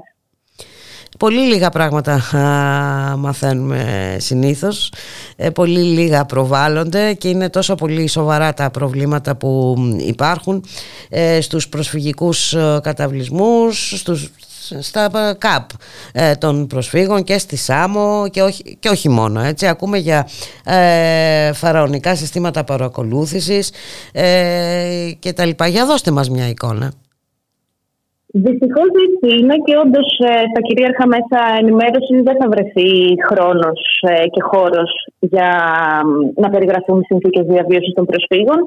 Χρόνια τώρα, αλλά νομίζω ότι τα, την τελευταία διετία έχει γίνει έτσι μια κλιμάκωση της επίθεσης εναντίον των προσφύγων και όσοι τελικά καταφέρνουν να φτάσουν και να πατήσουν το πόδι τους με ασφάλεια σε ελληνικό έδαφος, και κυρίως και όσων ε, χιλιάδων πλέον αποδεδειγμένα έχουν ε, υποστεί βίαιες επαναπροωθήσεις παράνομες ε, πίσω στην Τουρκία είτε από χερσαία είτε από τα υδάτινα σύνορα.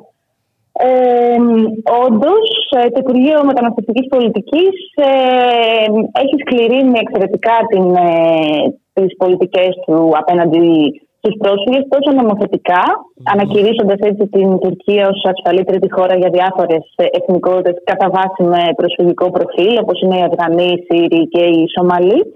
Κατά δεύτερον, επιδεινώνοντας δραματικά τις ε, συνθήκες υποδοχής. Μάλιστα. Με αποκορύφωμα προφανώς ε, τα εγγένεια που τόσο πολύ διαφημίστηκε έτσι η νέα κλειστή δομή της άμμου, όπου εκεί μιλάμε πραγματικά για μια κατάσταση ε, πραγματικής φυλακής. Μιλάμε για διπλά θερματοπλέσματα, μιλάμε για εταιρεία security όλο το 24ωρο με ε, άτομα με 50 άτομα αναβάρδια. Μιλάμε για είσοδο και έξοδο με κάρτα και δακτυλικά αποτυπώματα, για σωματικό έλεγχο των προσφύγων και των εργαζόμενων σε κάθε είσοδο και έξοδο. Μιλάμε για κλειστό κύκλωμα τηλεόρασης παντού, σε κάθε γωνία της ε, δομής, με αποτέλεσμα οι φιλοξενούμενοι εντός εισαγωγικών να στερούνται οποιασδήποτε ε, ιδιωτικής ε, ζωής. Μιλάμε για μια δομή που είναι εξαιρετικά απομακρυσμένη από οποιοδήποτε αστικό κέντρο ε, με αποτέλεσμα η πρόσβαση σε υπηρεσίες, βασικές υπηρεσίες όπως το φαρμακείο, ο γιατρός, ε, ο δικηγόρος, ε, οτιδήποτε μπορεί να χρησιμοποιούν κάποιοι, ε, κάποιοι άνθρωποι να είναι εξαιρετικά ε, δύσκολοι και δαπανηροί.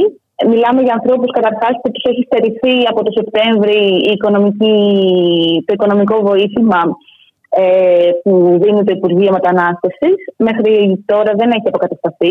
Α, μάλιστα. Ε, είναι πολύ ε, μεγάλο το χρονικό διάστημα. Αν δεν κάνω λάθος, είναι αρκετοί μήνες, έτσι, που υπάρχει, ναι, υφίσταται αυτό το πρόβλημα. Ε, είναι, ακριβώς, είναι σχεδόν τέσσερις μήνες.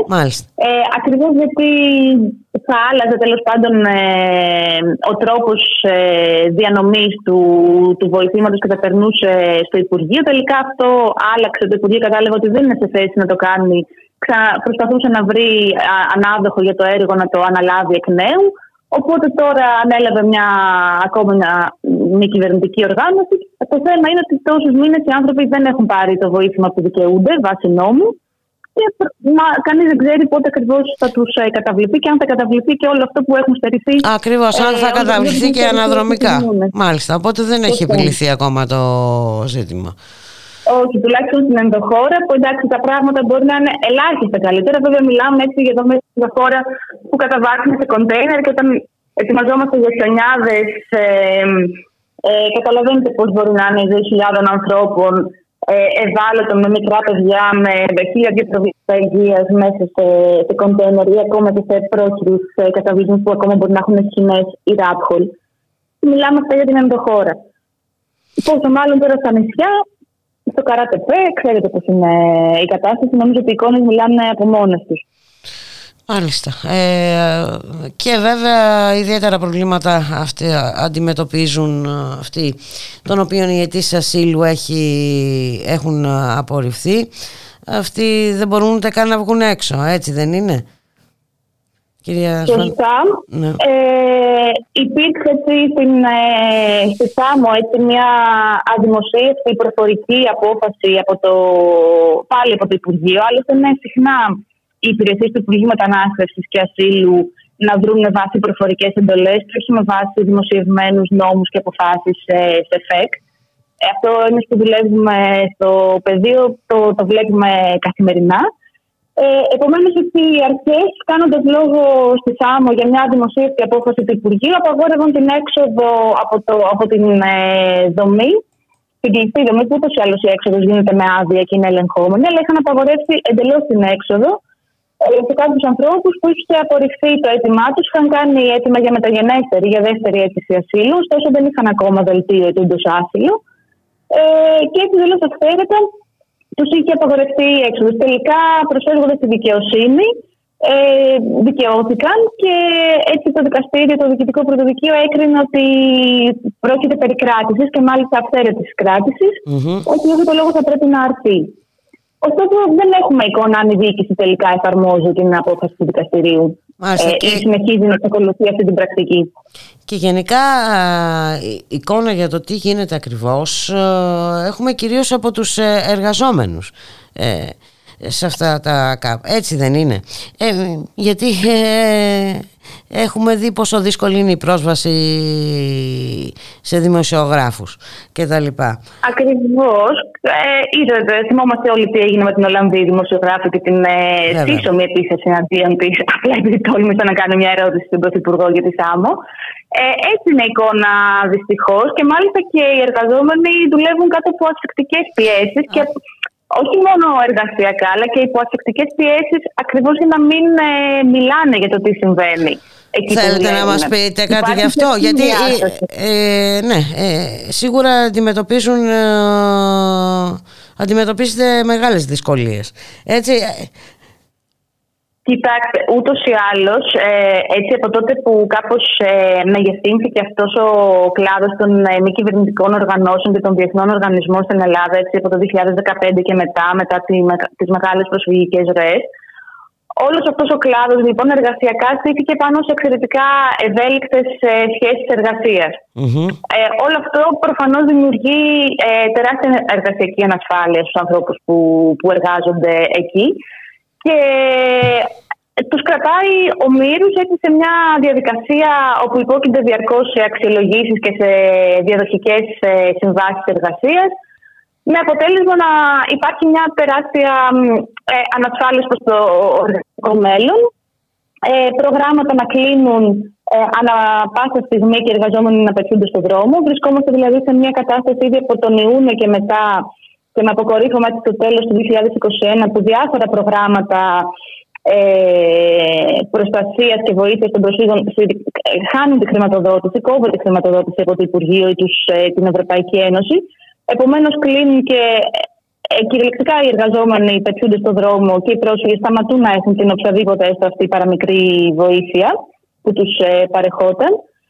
Ε, Επομένως, όλη αυτή τη συνθήκη και έχοντας και τη δαμόκλειο σπάση της ε, υπουργικής απόφασης για το μητρό εργαζομένων των ΜΚΟ, που ανα πάσα στιγμή ε, μπορεί να βρεθεί εκτός, να σου απαγορευτεί η, η εργασία ε, στον κλάδο αυτό, αν κάνεις την παραμικρή παρατυπία, που παρατυπία μπορεί να είναι και να παραβιάσεις τον όρο να αποκαλύψεις κάτι που έχεις δει να συμβαίνει, να καταγγείλεις κάτι που έχει συμβεί μέσα σε μια προσφυγική δομή, καταλαβαίνετε ότι υπάρχει.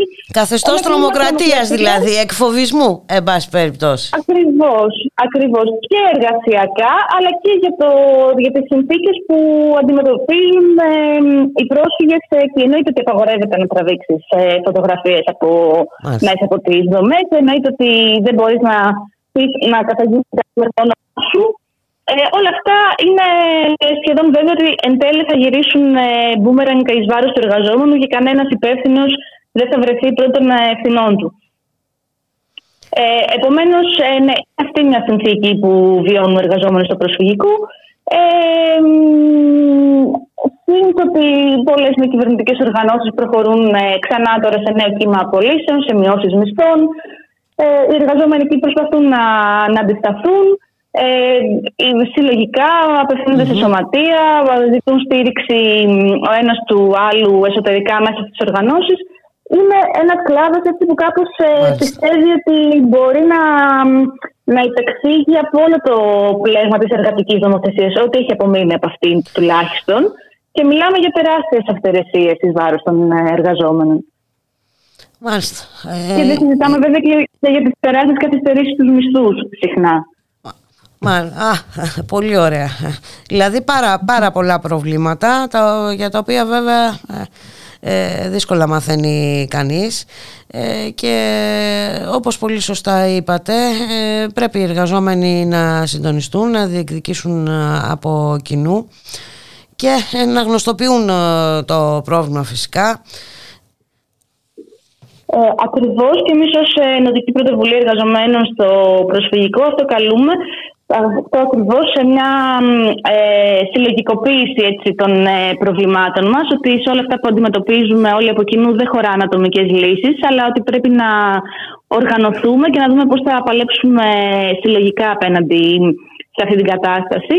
Και προφανώς αναγνωρίζουμε ότι αυτή η κατάσταση δεν έχει να κάνει μόνο με το εργασιακό κομμάτι. Εμείς ενδιαφερόμαστε και για τις υπηρεσίες που θέλουμε να παρέχουμε και που καλούμαστε να προσφέρουμε προς τους, ε, προς τους πρόσφυγες και καταλαβαίνουμε ότι αυτές μπορεί να είναι ποιοτικές μόνο αν εξασφαλιστούν και ποιοτικές ε, συνθήκες εργασίας ε, για εμάς και καταλαβαίνουμε ότι με τους ανθρώπους αυτούς όχι μόνο δεν έχουμε να χωρίσουμε τίποτα αλλά έχουμε να παλέψουμε από κοινού για, μια, για ένα καλύτερο μέλλον και δικό μας και δικό, και τους, δικό τους.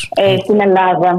Να σας ευχαριστώ. Ε, και μόνο ένα τελευταίο να πω ότι το Σαββατοκύριακο 5 με 6 Φεβρουαρίου διοργανώνεται έτσι και ένα, μια δράση ε, για, τα, για τις παράνομες επαναπροωθήσεις και τα pushbacks mm στο Αιγαίο όπου θα συμμετάσχει και η πρωτοβουλία. Ε, διάφοροι έτσι φορείς ε, ε, που ασχολούνται με, την, με τη μετανάστευση και τους πρόσφυγες θα συμμετέχουν και νομίζω ότι είναι και εξαιρετικά σημαντικό επιτέλους να ανοίξει με διαφάνεια ε, όλη αυτή η κατάσταση που συμβαίνει στο Αιγαίο και στον Εύρο με τις παράνομες ε, επαναπροωθήσεις. Δηλαδή, βοά όλη η Ευρώπη και εδώ κάνουμε σαν να μην συμβαίνει τίποτα. Ε, ναι, εντάξει, ε, τώρα πολλά θα μπορούσαμε να πούμε και για την υποκριτική στάση της Ευρώπης. Τέλος πάντων, ε, ας μην μακρηγορήσουμε σήμερα, θα το πιάσουμε και αυτό το κομμάτι κάποια άλλη στιγμή. Να σας ευχαριστήσω πάρα πολύ για την ε, συνομιλία. Οπότε λοιπόν 5 και 6 Φεβρουαρίου κάπου εκεί θα τα ξαναπούμε κι εμείς. Να είσαστε καλά. Να είστε καλά. Γεια χαρά. Γεια χαρά.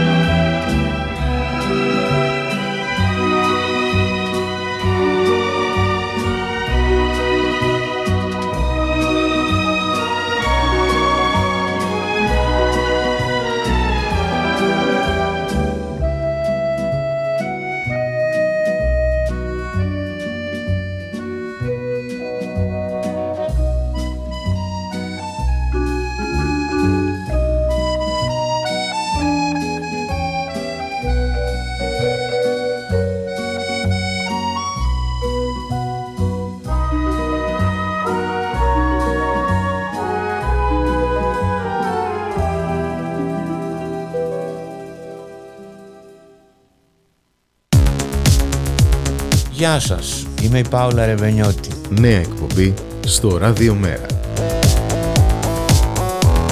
Παρλαφούση με την Πάολα Ρεβενιώτη. Κάθε πέμπτη βράδυ στις 10.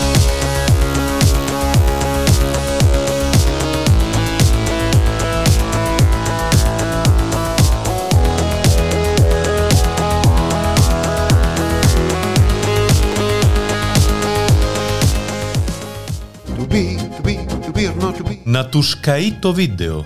Μια εκπομπή καταλλαγή με τον Σωτήρη Μητραλέξη. Μια εκπομπή ποικίλης ύλης, αλλά πολύ ποικίλης ύλης. Μια εκπομπή χωρίς απολύτως καμία συνοχή. Και αυτό είναι δέσμευση. Μια εκπομπή καταστροφής και αναδημιουργίας, αλλά κυρίως καταστροφής. Να τους καεί το βίντεο. Κάθε Τετάρτη βράδυ στις 9. Προφανώς στο ράδιο Μέρα.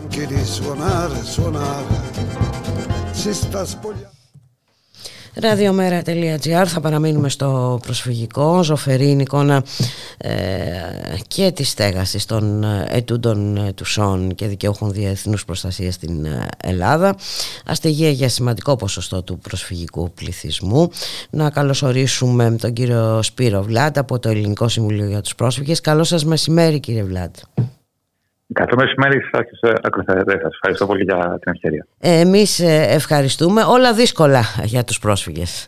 Όλα ε, έτσι. Είναι έτσι δοδημημένα για να ε, δυσκολέψουν αυτούς τους ανθρώπους σε όλα τα επίπεδα.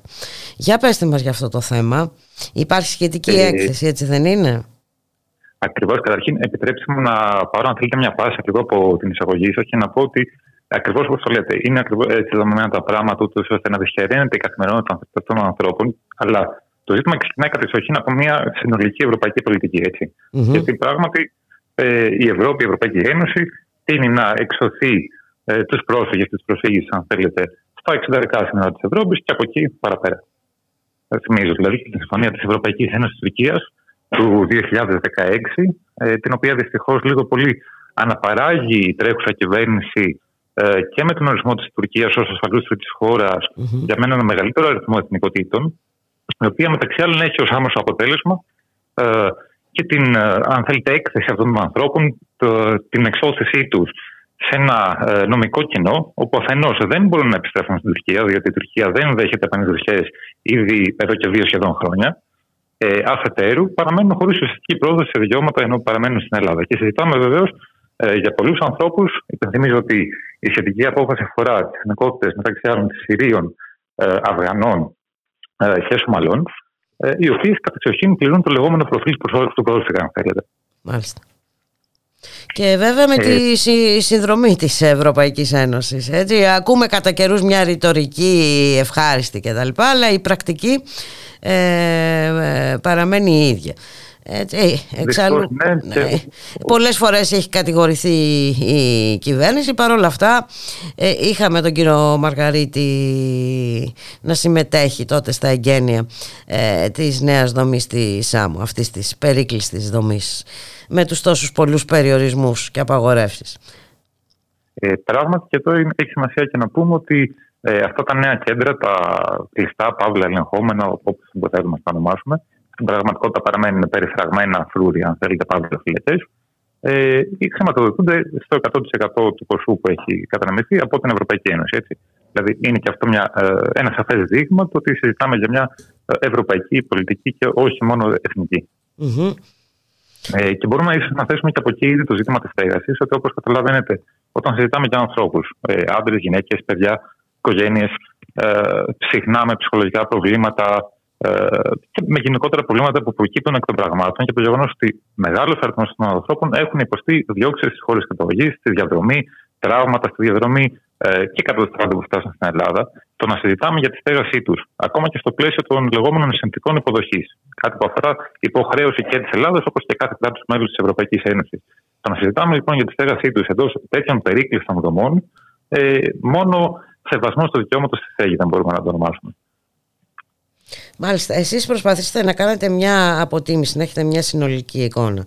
Τα αποτελέσματα ποια είναι, ε, κύριε Βλάτ; Ε, για αρχή να πω ότι είναι, ε, η συγκεκριμένη έρευνα γίνεται στο πλαίσιο ενό κοινού προγράμματος που υλοποιούμε ε, ως Ελληνικό Συμβούλιο για του Πρόσφυγε μαζί με, τη, με το Κέντρο ε, και την International Rescue Committee. Ε, θα συνεχίσει να εξελίσσεται η διαδικασία έως και τον Ιούνιο περίπου του τρέχοντος έτους. Οπότε, σε αυτή τη στιγμή, εμείς αυτό που προσπαθήσαμε, βέβαια πάντα με τους περιορισμούς που μπορεί να αντιμετωπίσει μια οργάνωση της κοινωνίας των πολιτών. Έτσι, δεν διαθέτουμε ούτε τα ε, υπερσύγχρονα συστήματα, ούτε την δυνατότητα. Ε, και υποθέτω δεν θα έχετε και την ανάλογη ε, βοήθεια. Ε, αυτό δεν θα το σχολιάσω της παρούσης. Απλώς σίγουρα θα πω ότι μέσα στο πλαίσιο των δυνατότητων που μπορούμε να έχουμε αντικειμενικά ως οργανώσεις, αυτό που προσπαθήσαμε κατά εξοχήν να κάνουμε ήταν ε, επαφορμή αυτών των εκθέσεων που θέλαμε να ε, δημοσιεύσουμε για να αναδείξουμε κάποια περαιτέρω ζητήματα, κυρίως και σε σχέση με τα άτομα που έχουν λάβει την προστασία στην Ελλάδα. Γιατί τα τελευταία χρόνια μιλάμε ε, για ετούντες και του άσυλο, δείχνοντας κατά βάση τα πέντε ελληνικά νησιά, χωρίς όμως να αναδεικνύονται και άλλα ευρύτερα ζητήματα, τα οποία ε, είναι εξίσου προβληματικά. Οπότε προσπαθήσαμε λίγο όσο μπορούσαμε να φωτογραφίσουμε κάποια ζητήματα, κυρίως ε, μέσω της κατάρτισης ενός κοινού ερωτηματολογίου, το οποίο απευθύνουμε σε ε, ωφελούμενους των οργανώσεών μας. Ε, το δείγμα μέχρι τη στιγμή που, ε, που δημοσιεύτηκε η έκθεση, για να έχουμε και αυτό το πρωτογενές λοιπόν, αν θέλετε, ήταν αρκετά μικρό, αλλά συνεχίζουμε και θέλουμε να πιστεύουμε ότι εντός του προσωπικού mm-hmm. διαστήματος θα υπάρχει ε, μια κατά το δυνατόν, πάντα με βάση τις αντικειμενικές δυνατότητες που έχουμε και μια κατά το δυνατόν συνολικότερη αποτύπωση. Τώρα, τα αποτελέσματα που προκύπτουν, η αλήθεια είναι ότι ε, δεν θα τα λέγει κανείς αισιόδοξα. Δηλαδή, συζητάμε λίγο πολύ, μάλλον αν θέλετε, επιβεβαιώνεται και η εμπειρία που έχουμε τα τελευταία χρόνια ε, για μεγάλο αριθμό ανθρώπων που βρίσκονται σε αυτηγία. Ε, μπορώ να σας πω κάτι το οποίο δεν υπάρχει και στην έκθεση, ότι και το 2021 ε, αφορούν στοιχεία μέχρι τον Νοέμβριο περίπου. Mm-hmm. Ε, το Ελληνικό Συμβούλιο για τους Πρόσφυγες έλαβε ε, αιτήματα συνδρομής, βοήθειας, υποστήριξης από σχεδόν 2.000 ακόμα ανθρώπους, νέες καταγραφές, αν θέλετε, όπως τις ονομάζουμε, ε, που ζουν είτε σε συνθήκες πλήρους αστεγίας, ζουν, ζούσαν, ε, ή μετακινούνται διαρκώς χωρίς να έχουν ουσιαστικά εξασφαλισμένη πρόσβαση σε ασφαλή στέγη. Και βέβαια να προσθέσουμε σε όλα αυτά την απουσία του οικονομικού βοηθήματος εδώ και τέσσερις ε, μήνες ε, και βέβαια να προσθέσουμε σε όλα αυτά ε, ποιες είναι οι συνέπειες έτσι, για την πρόσβαση σε άλλα δικαιώματα των ανθρώπων αυτών όπως είναι η εργασία και η υγεία. Ε, σαφώς, όπως γίνεται εύλογα όταν συζητάμε για έναν άνθρωπο ο οποίος μπορεί να ζει στον δρόμο ή να μην έχει ασφαλή τόπο κατοικία ή σε αυτόν τον τόπο κατοικίας που μετακινείται διαρκώς να εκτίθεται δυνητικά και σε εκμετάλλευση. Ε, είναι δύσκολο να μιλάμε για προοπτικές ε, καταρχήν πρόσβασης οποιοδήποτε ανθρώπου δεν έχει να κάνει ούτε με εθνικότητα, ούτε με καθεστώς, ούτε με τίποτα κατά παραπάνω. Δεν μπορούμε να μιλάμε ουσιαστικά για τις ε, προοπτικές πρόσβασης του ανθρώπου ε, στην εργασία ή στην υγεία με ίσους όρους. Και βέβαια είναι και το θέμα των συνθηκών ε, στέγασης όσων, έχουν, όσων είναι στεγασμένοι εν πάση περιπτώσει. Εκεί πώς, πώς είναι τα πράγματα; Ε, κοιτάξτε, το βασικό μοτίβο, η βασική τάση ε, παραμένει η εξώθηση των ετούντων και των εν γέννη ατόμων που ετούνται ή και έχουν λάβει, που έχουν, ετούνται μάλλον συγγνώμη προστασία στην Ελλάδα, ε, προς περίκληση δομέ. Αυτό καταρχήν ούτως ή άλλως, επειδή ε, Προσφάτω δημοσιεύτηκε και έχει κατατεθεί και σε ανοιχτή διαβούλευση η Εθνική Στρατηγική για την Ένταξη. Ε, αμέσως αμέσως δημιουργείται ένα παράδοξο, διότι η ένταξη προποθέτει καταρχήν τη συναναστροφή. Τη δυνατότητα διαλόγου, τη δυνατότητα επίλυσης και διαφορών εάν προκύψουν.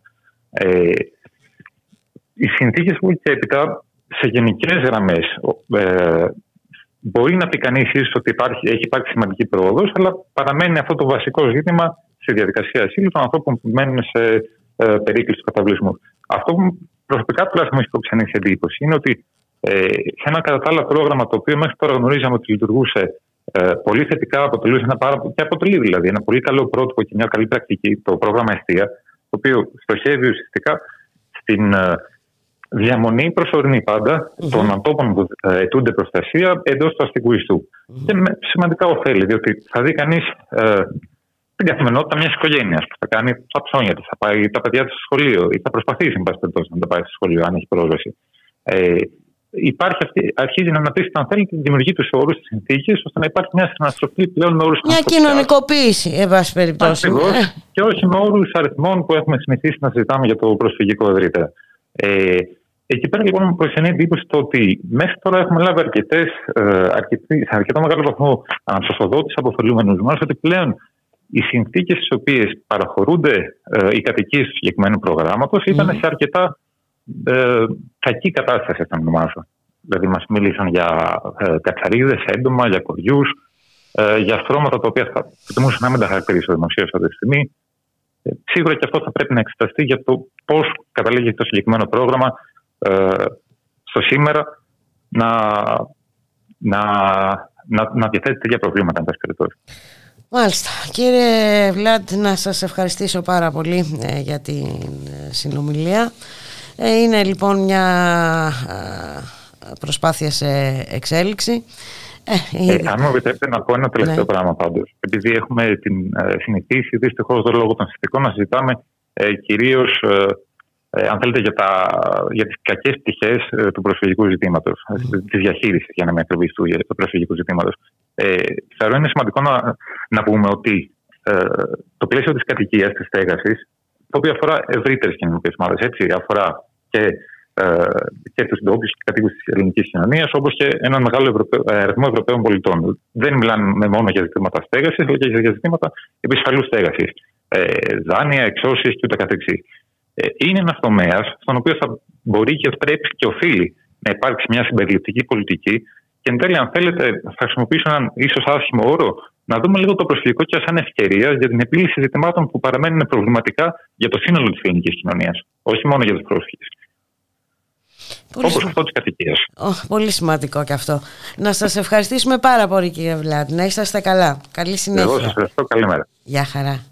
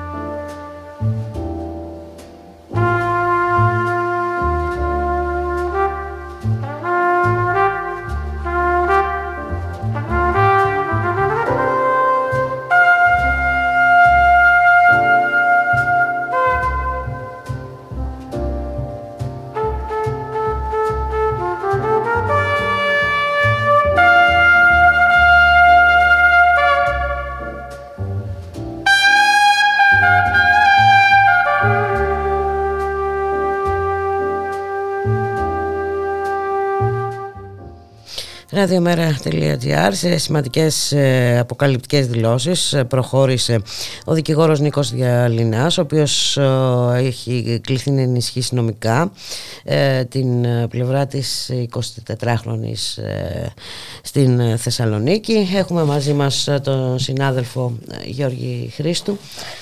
Γεια σου Μπουλίκα, χαίρετε κυρίες και κύριοι. Να πούμε λοιπόν ότι μιλώντας σε δημοσιογράφους ο κύριος Διαλίνας έκανε λόγο για διεθνές κύκλωμα όπως προκύπτει από σχετική έρευνα που γίνεται στην Κύπρο.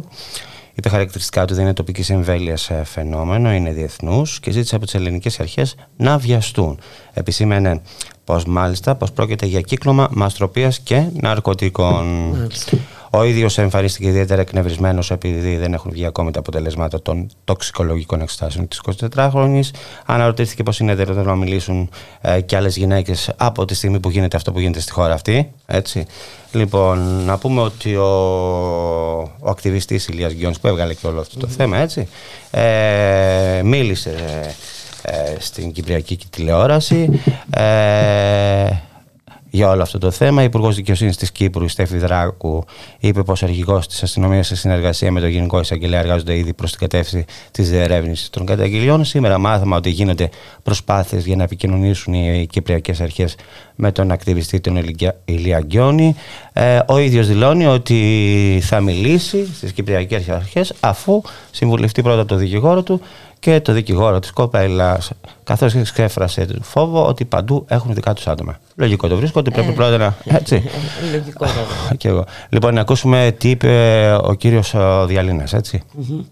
Εγώ σας είχα πει από την πρώτη αρχή ότι, ότι, ότι το κύκλωμα ε, είναι διεθνές. Να λοιπόν τώρα που επιβεβαιώνομαι διότι έχει παρέμβει, οι, έχουν παρέμβει οι εισαγγελικές αρχές της Κύπρου μετά από καταγγελία που έγινε από, από Αθήνα διαβιβάστη στον βουλευτή Χριστοφίδη του ΑΚΕΛ και αυτός με συνεχεία το διαβίβασε στον αρχηγό της Γενικής Αστυνομίας της Κύπρου. Βλέπει, διότι υπήρξαν Κύπροι, ε, όπως είπε ο βουλευτής στο εν λόγω, στο εν λόγω εντός εισαγωγικών πάρτι και επίσης υπήρξαν και κοπέλες οι οποίες ήρθαν από Κύπρο. Αυτά δεν είναι τοπικού, τοπικής εμβέλειας φαινόμενα, είναι διεθνούς εμβέλειας και αντιλαμβάνεστε πλέον ότι παίρνει άλλες διαστάσεις. Να δώσω μία συμβουλή στις ελληνικές εισαγγελικές ανακριτικές αρχές. Βιαστείτε, μη μας καπελώσουν από Κύπρο και ξεφτυλιστούμε. Στο βήμα όμως αυτή τη στιγμή της Βουλής ε, ο γραμματέας του ΜΕΡΑ25 ο Γιάννης Βαρουφάκης ε, στη συζήτηση του νομοσχεδίου ε, του Άδωνη Γεωργιάδη για την ανάπτυξη συνδεόμαστε με τη Βουλή. Τη, τη μαριθμική αύξηση αυτών των αγαθών, αυτού του καλαθιού και αυτομάτως κάθε μήνα στην ψηφιακή εποχή ζούμε να αυξομειώνεται ο κατώτατος μισθός. Όταν μιλάτε κύριε Χατζηδάκη, δύο πράγματα είπατε. Είπατε για τη διαδικασία και λέει θα πάρουν λέει κοινωνικό μέρισμα ανάπτυξης. Επειδή όμως η ανάπτυξη είναι αρνητική, έχουμε, το ταμείο είναι μείον, έχουμε πρωτογενές έλλειμμα, έτσι δεν είναι; Θα έχουμε κάποια στιγμή ισοσκελισμό του ταμείου. Το ταμείο είναι μείον όμως. Όταν σήμερα, για πείτε μου το ΑΕΠ αυτή τη στιγμή πόσα είναι; Το 2019, το Δεκέμβριο του 2019, στον προπολογισμό, κ. Σταϊκούρας μας είπε ότι ήταν 187 δις. Σήμερα πώς είναι; Εγώ σας λέω ότι είναι λιγότερο. Το κοινωνικό μέρισμα που το είδατε. Είναι αρνητικό το κοινωνικό μέρισμα. Οπότε ουσιαστικά ομολογείται, όταν λέτε θα πάρουν από το κοινωνικό μέρισμα ε, της ανάπτυξης, όταν η ανάπτυξη είναι αρνητική, παραδέχεστε κι εσείς ότι θα μειωθεί τουλάχιστον η αγοραστική αξία του κατώτατου μισθού. Και η διαδικασία. Η διαδικασία τι, τι είναι η διαδικασία αυτή; Αν θέλετε πραγματικά να μην μειωθεί η αγοραστική αξία του κατώτατου μισθού, θα το κάνετε αυτόματα. Το ότι δεν το κάνετε αυτόματα, ξέρετε τι σημαίνει; Ένα πράγμα. Υπολογίζετε ποιο κομμάτι της απώλειας της αγοραστικής αξίας του κατώτατου μισθού θα αποζημιώσετε. Πείτε μου εσείς κύριε Χατζηδάκη, κύριε Γεωργιάδη, στα σούπερ μάρκετ από το Δεκέμβριο του 19, από τον Γενάρη του 20, τι αύξηση τιμών είχαμε στα βασικά αγαθά που αγοράζει ένας εργαζόμενος που ζει με τον κατώτατο μισθό; Ήταν αυτό που λέει η Ελστάτ; Εγώ σας λέω ότι δεν ήταν αυτό. Και εσείς δεν το πιστεύετε. Ότι, για παράδειγμα, στο όλο το 2021 είχαμε 1,2% πληθωρισμό στο καλάθι των αγαθών και υπηρεσιών που αγοράζει ο άνθρωπος που ζει με το κατώτατο μισθό. Το ξέρετε ότι είναι πιο κοντά στο 25 με 30% τουλάχιστον από τις αρχές του 2020. Οπότε όταν λέτε για 6 και 8 και 10% η διαδικασία την οποία περιγράφεται είναι η διαδικασία να αποφασίσετε εσείς οι κυβερνώντες πόσο κομμάτι της αγοραστικής αξίας του κατώτατου μισθού θα χάσουν οι εργαζόμενοι. Αυτό κάνετε. Μιλήσατε για την ανεργία. Δεν μου λέτε κύριε Χατζηδάκη, ο ΑΕΔ λέει ψέματα. Γιατί; Ο αριθμός των εγγεγραμμένων στον ΑΕΔ δεν είναι στα επίπεδα της Ελστάτ. Είναι για πρώτη φορά από το 2018 περίπου επί ΣΥΡΙΖΑ, για πρώτη φορά στην ιστορία των στατιστικών στοιχείων, των μακροοικονομικών στατιστικών στοιχείων στην αγορά εργασίας στην Ελλάδα, έχουμε ο ΑΕΔ να δηλώνει ότι έχει περισσότερους άνεργους του οποίους επιδοτεί από ότι η Ελστάτ λέει ότι υπάρχουν άνεργοι. Οπότε εδώ αποφασίστε. Ή ο ΑΕΔ δίνει επιδόματα ανεργίας σε ανθρώπους που δεν θα πρέπει να τα παίρνουν, ή η Ελστάτ λέει ψέματα. Εγώ σας λέω ότι η Ελστάτ λέει ψέματα. Τα οποία σας βολεύουν, όπως βόλευαν και το ΣΥΡΙΖΑ προηγουμένως. Από το 18 και μετά. Αλλά ας έρθω στο, στο προκείμενο σήμερα, στο νομοσχέδιο, για την Επιτροπή Ανταγωνισμού. Η χώρα, αρχές του 22, οι πολίτες μπαίνουν στο νέο αστερισμό της νέας λιτότητας. Γιατί αυτό είναι η ακριβή. Εμείς από την αρχή μιλούσαμε για την Επιτροπή Ανταγωνισμού ως μία από τις μεγάλες αμαρτίες του ελληνικού κράτους. Και λέγαμε ότι όλο αυτό το καιρό. Πάρτε τα σούπερ μάρκετ στα οποία ξαναναφέρθηκα προηγουμένως.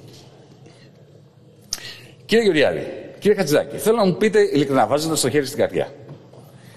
Δεν συμφωνείτε μαζί μας στο ΜΕΡΑ25 ότι η αύξηση των μέσων τιμών στα σούπερ μάρκετ είναι μεγαλύτερη από την αύξηση του μέσου κόστους των αγαθών χονδρικής στα σούπερ μάρκετ. Γιατί ε, για μας είναι απολύτως ξεκάθαρο αυτό. Υπάρχει μια μεγάλη αύξηση της απόκλησης τιμής κόστους των σούπερ μάρκετ. Και ξέρετε κάτι, αυτό δεν, δεν θα πρέπει να είναι ζήτημα διαφωνίας πολιτικής μας στη Βουλή. Αν είχαμε μια σοβαρή Ελστάτ, θα είχαμε και σοβαρά στοιχεία για αυτό το price cost margin, το περιθώριο κέρδους, ποσοστού κέρδους των σούπερ μάρκετ. Ξέρουμε ότι τα σούπερ μάρκετ στην Ελλάδα λειτουργούν ως ένα τρισάθλιο εκμεταλλευτικό καρτέλ. Γνωρίζουμε ότι είμαστε η μοναδική χώρα που αν είσαι ένας παραγωγός τυριών, οτιδήποτε, και πας να πουλήσεις τα πράγματα, την πραμάτεια σου μέσα από το σούπερ μάρκετ, το σούπερ μάρκετ έχει στην Ελλάδα το δικαίωμα να σου επιβάλλει άκουσον άκουσον, να σου επιβάλλει να πληρώνεις το σούπερ μάρκετ κόστος διαφήμισης του τυριού του μέσα στο σούπερ μάρκετ. Όχι να σου δίνει την ευκαιρία να στο επιβάλλει.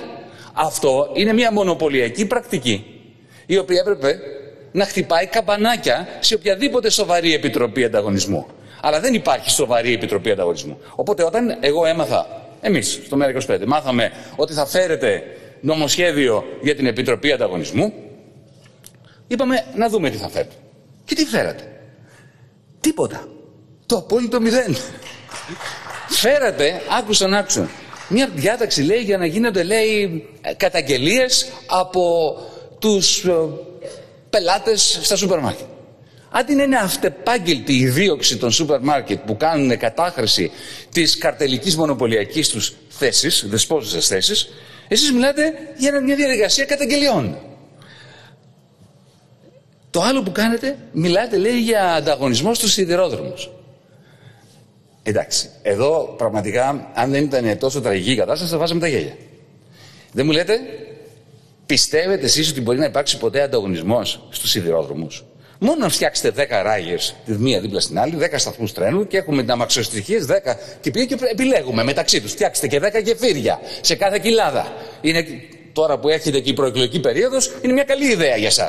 Θα τους λέτε 10 γεφύρια θα σας φτιάξουμε και θα φτιάξουμε και 10 ποτάμια για να περνάνε. Δεν υπάρχει πιθανότητα ανταγωνισμού όταν έχεις μία γραμμή, ένα σταθμό. Ποιος θα πάρει το δρομολόγιο που ξεκινάει στις 8, το οποίο είναι όλα τα λεφτά. 8 το πρωί και πηγαίνει στο κέντρο της πόλης. Αυτός έχει το μονοπόλιο εκείνη τη στιγμή. Θα μου πείτε, θα το κάνουμε με, με ένα χρηματιστήριο στο οποίο θα προσωμιώνουμε τον ανταγωνισμό. Ναι, ακριβώς όπως κάνατε με το χρηματιστήριο ενέργειας. Που βλέπουμε το αποτέλεσμα. Όταν έχεις ένα δίκτυο, είτε είναι ηλεκτρικό, είτε είναι σιδηροδρομικό, ε, είτε είναι οτιδήποτε, ίδρυυση. Έχεις μονοπόλιο. Και όταν είναι ιδιωτικό, είναι καρτέλ. Τελείωσε. Παύλα. Και απόδειξη. Αυτό που συμβαίνει στην αγορά ηλεκτρικού ρεύματος σήμερα. Κατά τη διάρκεια του 2021, τα επίσημα στοιχεία της ρυθμιστικής αρχής ενέργειας μας λένε ότι το μέσο κόστος της ε, μεγαβατόρας στην ε, ε, Γερμανία ήταν 97,5 ευρώ. Στην ε, Ιταλία ήταν 100,4 και στην Ελλαδίτσα είμαστε 119. Ε, η πλούσια χώρα που έχει και το πιο ακριβό ρεύμα. Λέμε, δηλαδή, τι λέμε; Λέμε στους μικρομεσαίους θα πληρώνετε 20% πιο πολύ το ρεύμα, έτσι, το ρεύμα σας, την ώρα που ο Γερμανός μικρομεσαίος έχει 19% ΦΠΑ και εσείς έχετε 24% ΦΠΑ. Δηλαδή, αυτό το κάνεις σε μια χώρα, αν θέλεις να την πνίξεις. Βάζεις τους μικρομεσαίους να πληρώνουν ψηλότερο ρεύμα και ψηλότερο ΦΠΑ. Αυτή είναι η Ευρωπαϊκή Ένωση που έχουμε σήμερα. Κατά τα άλλα, μιλάμε για ένωση, για σύγκληση. Ποια σύγκληση; Έχουμε μία όλο και αύξουσα απόκληση των χωρών μας εντός Ευρωπαϊκής Ένωσης με το ρεύμα αυτή τη στιγμή να παίζει τον ρόλο του δούριου ύπου μιας νέας κατάρρευσης. Υπάρχουν εταιρείες σήμερα, το ξέρετε καλά, και από το δικό σας χώρο, νεοδημοκράτες μου τα λένε αυτά, μικρομεσαίοι, άνθρωποι που δεν είχαν, κατάφεραν να επιβιώσουν την κρίση από το 2010 και μετά, να μην έχουν χρέος και τώρα πάνε να κλείσουν λόγω των τιμολογίων της ΔΕΗ. Κοιτάξτε, μην έρθετε πάλι να μας πείτε ότι αυξάνει το κόστος, το ξέρουμε ότι αυξάνει το κόστος. Έχουμε μάτια, διαβάζουμε το διεθνή τύπο, βλέπουμε ε, το Bloomberg, βλέπουμε πολύ καλά ότι πραγματικά υπάρχει μια πολύ μεγάλη αύξηση στο κόστος της ενέργειας, ιδίως του φυσικού αερίου. Στο οποίο δυστυχώς, λόγω κακών επιλογών του, του παρελθόντος, έχουμε βάλει όλα μας τα αυγά στη διάρκεια της απολυτινητοποίηση. Όμως, αυτό που είπα πριν για τα σούπερ μάρκετ, θα το πω τώρα στην ιωστή για την ενέργεια. Και εδώ έχουμε τα στοιχεία της ίδιας της ΡΑΕ. Πάρτε το Νοέμβριο και το Δεκέμβριο. Μην πάμε πολύ παλιά. Το Δεκέμβριο που μας πέρασε και το Νοέμβριο που μας πέρασε. Το Νοέμβριο, έτσι, είχαμε μία αύξηση ε, από τη, τη τιμή από 296 ευρώ που ήταν η, συγγνώμη, από 229 ευρώ που ήταν η χονδρική, η λιανική τιμή ήταν 296. Ένα περισσό, περιθώριο κέρδους επί της χονδρικής της τάξης του 29%. Το Δεκέμβριο, όταν αυξήθηκε και άλλο το φυσικό αέριο και πήγαμε, η, η λιανική πήγε 417, το ποσοστό κέρδους ε, αυξήθηκε από το 29% στο 33%. Από τον Νοέμβριο στο Δεκέμβριο. Αυτό είναι το χρηματιστήριο ενέργειας που φτιάξε ο ΣΥΡΙΖΑ και το οποίο αυτή τη στιγμή εσείς το συνεχίζετε. Είναι ένα στιγνό καρτέλ φυσικού αερίου πίσω από αυτήν την ιστορία. Δεν υπάρχει χρηματιστήριο ενέργειας, δεν υπάρχει ανταγωνισμός. Ένα καρτέλ τριών ιδιωτικών εταιριών και με, τις, και με τη ΔΕΗ μαζί, η οποία και αυτή πλέον είναι ιδιωτική. Σε ποια άλλη χώρα, πείτε μου, κυρίες και κύριοι της κυβέρνησης, κύριοι Υπουργοί, σε ποια άλλη χώρα του κόσμου, σε ποια άλλη βιομηχανία, σε, κάποιον, σε ποιο άλλο τομέα ξέρετε εσείς, οι απώλειες των παραγωγών να πληρώνονται από τους καταναλωτές. Έχει ξαναγίνει αυτό. Αυτή τη στιγμή το ηλεκτρικό ρεύμα το οποίο χάνεται λόγω διαρών, λόγω κλοπής, το πληρώνουν 100% οι καταναλωτές. Είναι μέσα στο σύστημα έτσι όπως έχει δημιουργηθεί τα παρελθόντα έτη, όπως ήταν επί ΣΥΡΙΖΑ, όπως είναι σήμερα. Έτσι όπως πάτε κυρίες και κύριοι της κυβέρνησης, θα βγαίνουν οι πολίτες στα μπαλκόνια να χαιρετίζουν τους γενναίους πιλότους των Ραφάλ κουνώντας, ανεμίζοντας ε, λογαριασμούς της ΔΕΗ. Εκεί θα καταλήξουν. Εμείς λέμε όχι στην κρατική επιδότηση του καρτέλ. Εσείς τι κάνετε, παίρνετε, δανείζεστε χρήματα από την Τρόικα, γιατί αυτό κάνετε. Κάθε μόλογο που βγάζετε το οράζει η Ευρωπαϊκή Κεντρική Τράπεζα. Παίρνετε λοιπόν χρήματα του ελληνικού λαού, τα οποία τα δανείζετε, τα φορτώνετε η επόμενη γενιά, για να επι... κάνετε επιδότηση στο καρτέλ. Εμείς λέμε να σπάσει το καρτέλ. Λέμε κατάργηση του χρηματιστήριου ενέργειας. Λέμε κατάργηση της απαράδεκτης, παράλογης τιμολόγησης του ηλεκτρικού ρεύματος στη βάση όχι του μέσου κόστους, αλλά στη βάση του οριακού κόστους. Και εν τέλει λέμε, από τη στιγμή που είναι, που είναι μονοπόλιο, χρειάζεται ένας εξορθολογισμός του. Αυτά τα δίθεν περί ανταγωνισμού που θα προσωμιώσετε, είτε είναι στους σιδηροδρόμους, είτε είναι στο νερό, είτε είναι στο ρεύμα, αυτά είναι παραμύθια της χαλιμάς. Η εθνικοποίηση είναι η μόνη λύση για φυσικά μονοπόλια. Και μιας και αναφέρθηκα έτσι το και χιουμοριστικά στα Ραφάλ. Κυρίες και κύριοι της κυβέρνησης, αφού δεν θα τα χρησιμοποιήσετε, πώς, με ποιο δικαίωμα ζητάτε από τον ελληνικό λαό να σας το ξάσει που τα χρυσοπληρώνετε; Και γιατί δεν τα χρησιμοποιήσετε. Γιατί καμία ελληνική κυβέρνηση δεν τολμάει να κουνηθεί χωρίς το OK της Ουάσιγκτον. Αυτό το έχουμε ξαναπεί, θα το ξαναπούμε και άλλη φορά. Αν κύριε Υπουργέ, κυρίες και κύριοι συνάδελφοι, αν υπάρχουν χρήματα για Ραφάλ, για τα καρτέλ, για τη Φράπορτ, ε, υπάρχουν χρήματα και για τη ΣΜΕΘ, τις οποίες δεν έχουμε και γι' αυτό έχουμε, θρυνούμε ανθρώπους που θα μπορούσαν να έχουν διασωθεί. Και ρωτήστε τους ανθρώπους, τον ΜΕΘ, όπως τον κύριο Καπραβέλο από τη Θεσσαλονίκη, να σας το πει αυτό. Και δεν είναι μόνο ότι δεν ξοδεύεται για ΜΕΘ, ακόμα και αυτά που έχουμε χτίσει με, από το ιστέρημα του ελληνικού λαού, τις δεκαετίες που πέρασαν, και προπολεμικά. Πάρτε για παράδειγμα το νοσοκομείο Πέδων της Πεντέλη. Ένα κόσμημα. Ένα κόσμημα αυτό δεν μπορεί να το ξαναφτιάξουμε. Έχει, έχουμε επενδύσει τεράστιο ανθρώπινο κεφάλαιο ως κοινωνία. Αυτό πάντα να το καταργήσετε.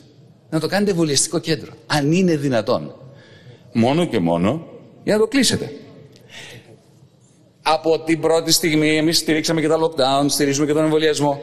Τι σας λέγαμε, Φτιάξτε ένα δημόσιο δίκτυο πολλών χιλίων κέντρων μαζικών τεστ, που δεν τα έχουμε, και τα οποία μετά θα γίνουν και κέντρα εμβολιασμού έξω από τα νοσοκομεία.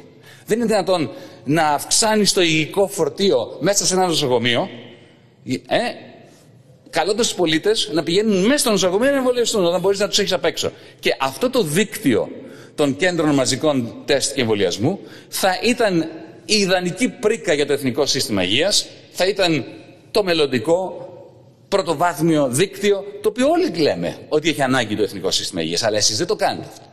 Μετατρέπετε τον πέδον της Πεντέλης σε εμβολιαστικό κέντρο για να το κλείσετε. Έχετε παράδοση. Ο κύριος Γεωργιάδης εδώ ε, ήταν πάρα πολύ περήφανος που έκλεινε εκείνος νοσοκομεία το 2012 και δεν περίμενε η Τρόικα να τα κλείσει. Τώρα ο κύριος Πλεύρης, ο μονοδιάτη του, έρχεται να ακολουθήσει το δρόμο που χάραξε ο κύριος Γεωργιάδη. Είναι ένας δρόμος δυστοπικός. Ένας δρόμος που οι μόνοι ωφελημένοι είναι οι ιδιωτικοί κλινικάρχες, στους οποίους θα στέλνετε όλα αυτά τα παιδιά και τους γονείς τους από το πέδον Πεντέλης για να κερδίζουν οι κλινικάρχες σε βάρος της υγείας και σε βάρος και του πορτοφολιού. Γιατί σε τελική ανάλυση η ιδιωτικοποίηση αυτή της υγείας, γιατί αυτό είναι, είναι μια de facto ιδιωτικοποίηση της υγείας με το πρόσχημα της μετατροπής στους εμβολιαστικά κέντρα είναι ένα κομμάτι της νέας λιτότητας που έρχεται μαζί με την ακρίβεια στο ηλεκτρικό ρεύμα να ροκανίσει ό,τι έχει μείνει από τα λαϊκά εισοδήματα. Σκοντάφτεται συνεχώς πάνω σε ευκαιρίες ανάπτυξης, πέφτετε, σηκώνεστε, ξεσκονίζεστε και τις αγνοείτε. Σαν να μην έγινε τίποτα. Είχατε τόσες ευκαιρίες μέσα από την πανδημία. Η Ευρωπαϊκή Ένωση σας είπε, ξοδέψτε για την υγεία. Δεν το κάνατε για να στηρίξετε το Εθνικό Σύστημα Υγείας. Ας πάμε σε ένα άλλο ζήτημα, το οποίο είναι σχετικό όμως. Όσο αφορά την ανάπτυξη ή μάλλον αυτό το οποίο έχουμε συστηματικοποιημένη υποανάπτυξη. Θυμόσασταν, κύριε Γεωργιάδη, κύριε Χατζηδάκη, ότι μιλούσαμε εδώ για τον EastMed. Τον που μας τον πρωτοέφερε ο κύριος Τσίπρας με τις αγκαλιές με τον κύριο Νιτανιάχου, μετά συνεχίσατε εσείς ε, να έρχεστε εδώ, να γιορτάζετε ότι η Ελλάδα γίνεται ενεργειακός κόμβος, ότι θα κάνουμε εξορίξεις από την Ετωλακαρνανία μέχρι το Ισραήλ, θα έχουμε αγωγό την EastMed. Ποιο ήταν το μοναδικό κόμμα σε αυτό το κοινοβούλιο που είπε τρία πράγματα; Ο EastMed δεν θα γίνει γιατί είναι αντιοικονομικό, δεν πρέπει να γίνει γιατί είναι αντιπεριβαλλοντικό και δεν θα μας τον αφήσουν να τον κάνουμε οι Ηνωμένες Πολιτείες γιατί είναι ανταγωνιστικός προς το LNG που θέλουν να φέρουν από το Τέξας. Το ΜΕΡΑ 25. Δυστυχώς ή ευτυχώς, ευτυχώς θα έλεγα, δικαιωθήκαμε. Ο EastMed δεν θα γίνει. Αλλά είναι αυτό που είπα πριν. Εσείς οδεύετε σε αυτό το δρόμο της μαύρης και άραχνης υποανάπτυξη. Είναι σαν αυτό που υπόσχεστε στον ελληνικό λαό όταν του μιλούσατε για εξορίξεις, είτε στο Αιγαίο, είτε στο Ιόνιο, είτε στην Ετωλακαρδανία, είτε στην Ήπειρο. Αυτό που του υποσχόσασταν είναι θα κερδίσετε τον περασμένο πόλεμο. Το χάσαμε αυτό το τρένο της βιομηχανικής επανάστασης στη βάση των ορυκτών καυσίμων. Το θέμα είναι να μην χάσουμε το επόμενο. Σας το λέμε δύο χρόνια σε αυτό το κοινοβούλιο. Της πράσινης βιομηχανικής επανάστασης.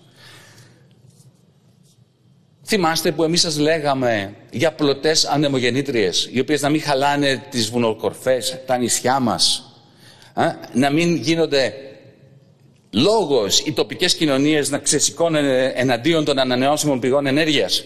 Θυμάστε που σας τα λέγαμε. Λοιπόν, έχω κάποια νέα για σας, δεν, δεν ξέρω αν διαβάζετε Financial Times. Την περασμένη Δευτέρα, κύριε Χατζηδάκη, κύριε Γεωργιάδη, την περασμένη Δευτέρα, έγινε μια δημοπρασία στο Εδιμβούργο από την κυβέρνηση της Σκωτίας. Η κυβέρνηση της Σκωτίας, όχι της Βρετανίας, της Σκωτίας, εισέπραξε 700 εκατομμύρια λίρες, γύρω στο 1 δισεκατομμύριο ευρώ. Δημοπράτησε θαλάσσιες περιοχές της Σκωτίας που θα παράγουν 25 γίγαβατ, το οποίο είναι 110% της συνολικής ανάγκης που έχει η Βρετανία, όχι η Σκωτία, σε ηλεκτρική ενέργεια. Εκ των οποίων τα 13 αυτά γίγα μόνο πλωτές ανεμογεννήτριες. Αυτό που λέγαμε εμείς εδώ το ΜΕΡΑ25. 70 εταιρείες πήραν τα δικαιώματα αυτά, συμπεριλαμβανομένε της British Petroleum, της Shell, της SSE, της Ισπανικής Iberdrola, της Σουηδικής Vattenfall και πολλές άλλες. 70 δισεκατομμύρια ευρώ επένδυση, πέραν των 700 εκατομμύριων λιρών που θα πάρει η σκοτσέζικη κυβέρνηση, εκ των οποίων τα 40 δις ευρώ θα ενισχύσουν τις τοπικές κοινωνίες πολλαπλασιαστικά.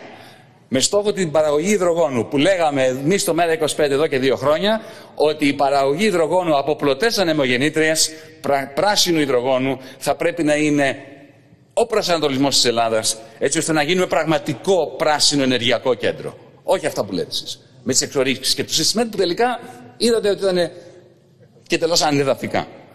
Το μόνο που έκαναν ήταν έδιναν στον Ερντογάν λόγους να αυξάνει τις εντάσεις στο Αιγαίο. Εσείς σε αυτό το τομέα τι έχετε να δείξετε; Ένα υποτυπώδες καρτελάκι, μικρό καρτέλ, μεταξύ της αγαπημένης σας Μοτορόλα και της ιδιωτικοποιημένης ΔΕΗ. Που λέει θα φτιάξουν, λέει, ένα, μια μικρή ποσότητα πράσινου υδρογόνου. Μα κάνει να το φτιάξουν. Για συγκρίνετε αυτά που κάνετε εσείς ή που δεν κάνετε με αυτά που συμβαίνουν στη Σκωτία σήμερα. Κυρίες και κύριοι συνάδελφοι, για να κλείνω. Κακά τα ψέματα. Εδώ δεν υπάρχει σε αυτή τη χώρα μοντέλο ανάπτυξης. Κύριε Γεωργιάδη, υπουργός υποανάπτυξη είστε. Δεν έχετε κανέναν προγραμματισμό για τον τρόπο με τον οποίο θα γίνει η Ελλάδα ενεργειακό, πράσινο ενεργειακό κέντρο. Και επιτρέψτε μου να πω ότι το μόνο που λέτε και ξαναλέτε, ο κάθε υπουργός σας, η κάθε υπουργός σας, ο κάθε δημοσιογράφος της λίστας Πέτσα, το μόνο πράγμα που λέτε για να αποδείξετε ότι τα, τα πάντα βαίνουν αισίως. Ποιο είναι το ένα που έχετε να δείξετε; Μην μου λέτε για ανάπτυξη. Είπαμε, πείτε μου πόσο είναι το ΑΕΠ σήμερα σε σχέση με αυτό που μας λέγατε το Δεκέμβριο του, του 2019. Είναι. είναι λιγότερο. Έτσι. Ναι, αλλά το χρέος όμως είναι τουλάχιστον 60 δισεκατομμύρια, αν βάλετε τα 40 των ομολόγων και όλα τα άλλα τα οποία έχετε δανειστεί, γιατί θα έχετε τα 23 δισεκατομμύρια του Ηρακλή, τα οποία η Eurostat σας ζητάει να τα εντάξετε, θα τα εντάξετε κάποια στιγμή στο χρέος. Έχουμε μία εκτόξευση του χρέους στα ουράνια και έχουμε ουσιαστικά, ουσιαστικά καθυλωμένο το ΕΠ στο επίπεδο της περίοδου 2014-2018. Αυτή είναι η κατάσταση η οποία ισχύει σε αυτή τη χώρα. Το μόνο που έχετε να λέτε είναι ότι δανειζόμαστε λέει φθηνά. Εκδώσατε ένα ομόλογο χτες. Και θριαμβολογεί ο φύλλα προς εσάς προσκύμενος τύπος ότι λέει έσπασαν λέει τα καντράν των ε, ε, χρηματιστών από τις προσφορές. Πράγματι, πέσαν απάνω. Να αγοράσουν όλοι το ομολόγο σας. Κύριε Χαζηδάκης, ο κύριος Γεωργιάδης, προφανώς θεωρούν ότι αυτό είναι εξαιρετικό. Δείχνει ότι υπάρχει εμπιστοσύνη στο ελληνικό χρέος. Ανοησίες, κύριε Χατζηδάκη. Ανοησίες, κύριε Γεωργιάδη. Δεν υπάρχει καμία εμπιστοσύνη. Ξέρουν πάρα πολύ καλά ότι το κράτος μας είναι πτωχευμένο. Θα μου πείτε γιατί το αγοράζουν. Γιατί είναι πολύ απλό, κυρία Λαγκάρντ, τους κλείνει το μάτι. Τους κλείνει το μάτι. Press conference κάνει. Συνέντευξη που βγαίνει και λέει μέχρι το 2024 θα τα αγοράζω. Σκεφτείτε, είστε οι καλύτεροι πελάτες των κερδοσκόπων. Γιατί, επειδή είμαστε πτωχευμένοι, έχουμε spread με το γερμανικό Bund, ομόλογο, έτσι, 1,8-1,9. Δηλαδή παίρνουν ένα κάτι τις αγοράζοντας το ελληνικό ομόλογο αντί για το γερμανικό. Ταυτόχρονα δεν έχουν κανένα ρίσκο όταν η Λαγκάρντ του ζωή θα το αγοράσει. Πράγματι, ξέρετε πολύ καλά ότι έχουν πάρει 40 δισεκατομμυριάκια ομολόγων όλα αυτά που τυπώσατε, εκτυπώσατε, εκδώσατε και τα έχουν μεταφέρει στα ψηφιακά συρτάρια της Ευρωπαϊκής Κεντρικής Τράπεζας. Θα μου πείτε, ναι, δεν θα συνεχίσουν να το κάνουν αυτό. Όχι, δεν θα συνεχίσουν να το κάνουν αυτό. Κάποια στιγμή οι μουσικές καρέκλες αυτές θα σταματήσουν. Και εμείς, εσείς, ο λαός μας βασικά, θα μείνει χωρίς την καρέκλα να κάτσει. Και το ξέρετε πολύ καλά αυτό. Αλλά ακόμα και να συνεχίσουν να το κάνουν. Έστω. Έστω ότι συνεχίσουν να το κάνουν.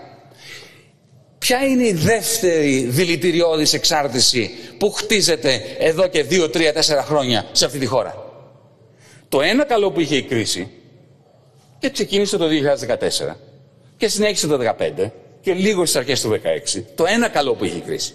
Εξαφάνισε το έλλειμμα στο ισοζύγιο τρεχουσών συναλλαγών. Με άλλα λόγια, η χώρα ζούσε ιδίες δυνάμεις. Ό,τι εξάγαμε σε δολάρια, ευρώ, σε συνάλλαγμα, ε, το εισάγαμε. Για πρώτη φορά μετά από πολύ καιρό είχαμε ε, ισοσκελίσει το ισοζύγιο τρέχουσων συναλλαγών. Σήμερα είναι μείον 7%. Με άλλα λόγια, Όσο μας δανείζει η Ευρωπαϊκή Κεντρική Τράπεζα μέσα από την ποσοτική χαλάρωση που εξασφαλίσατε μέχρι το 2024, ο ιδιωτικός τομέας της Ελλάδας και όχι οι φτωχοί, έτσι, ξέρουμε ποιοι είναι, αλλά δεν έχει σημασία, ο ιδιωτικός τομέας συνεχώς ζει με δανεικά από τον ιδιωτικό χρηματοπιστωτικό τομέα της Ευρώπης παγκόσμια. Με άλλα λόγια, είναι σαν να μην μάθαμε τίποτα από το 2010. Είναι σαν να έχουμε τον κύριο Σιμίτη εδώ, να μας μιλάει για την Ελλάδα στο σκληρό πυρήνα του ευρώ, όταν ξέραμε πάρα πολύ καλά ότι όλα ήταν με θαλασσοδάνεια. Είναι σαν να έχουμε τον κύριο Λαγουσκούφ εδώ, λίγο πριν από το 2008 το κράξ, να μας λέει θωρακισμένη η ελληνική οικονομία. Δεν πάνε να πνιγούν οι Αμερικάνοι, ας έχουν πρόβλημα. Εμείς είμαστε θωρακισμένοι. Ε, δεν ήμασταν θωρακισμένοι και δεν είμαστε θωρακισμένοι. Εξάρτηση και υποανάπτυξη. Αυτό θα αφήσετε πίσω σας όταν θα φύγετε μαύρη νύχτα από την κυβέρνηση. Δυστυχώς πάλι ο ελληνικός λαός θα πληρώσει άλλη μια φορά μια μνημονιακή κυβέρνηση η οποία δεν έχει σχέδιο για αυτή τη χώρα. Το μόνο της σχέδιο είναι χρέος και ξερό ψωμί. Σας ευχαριστώ κύριε Πρόεδρε.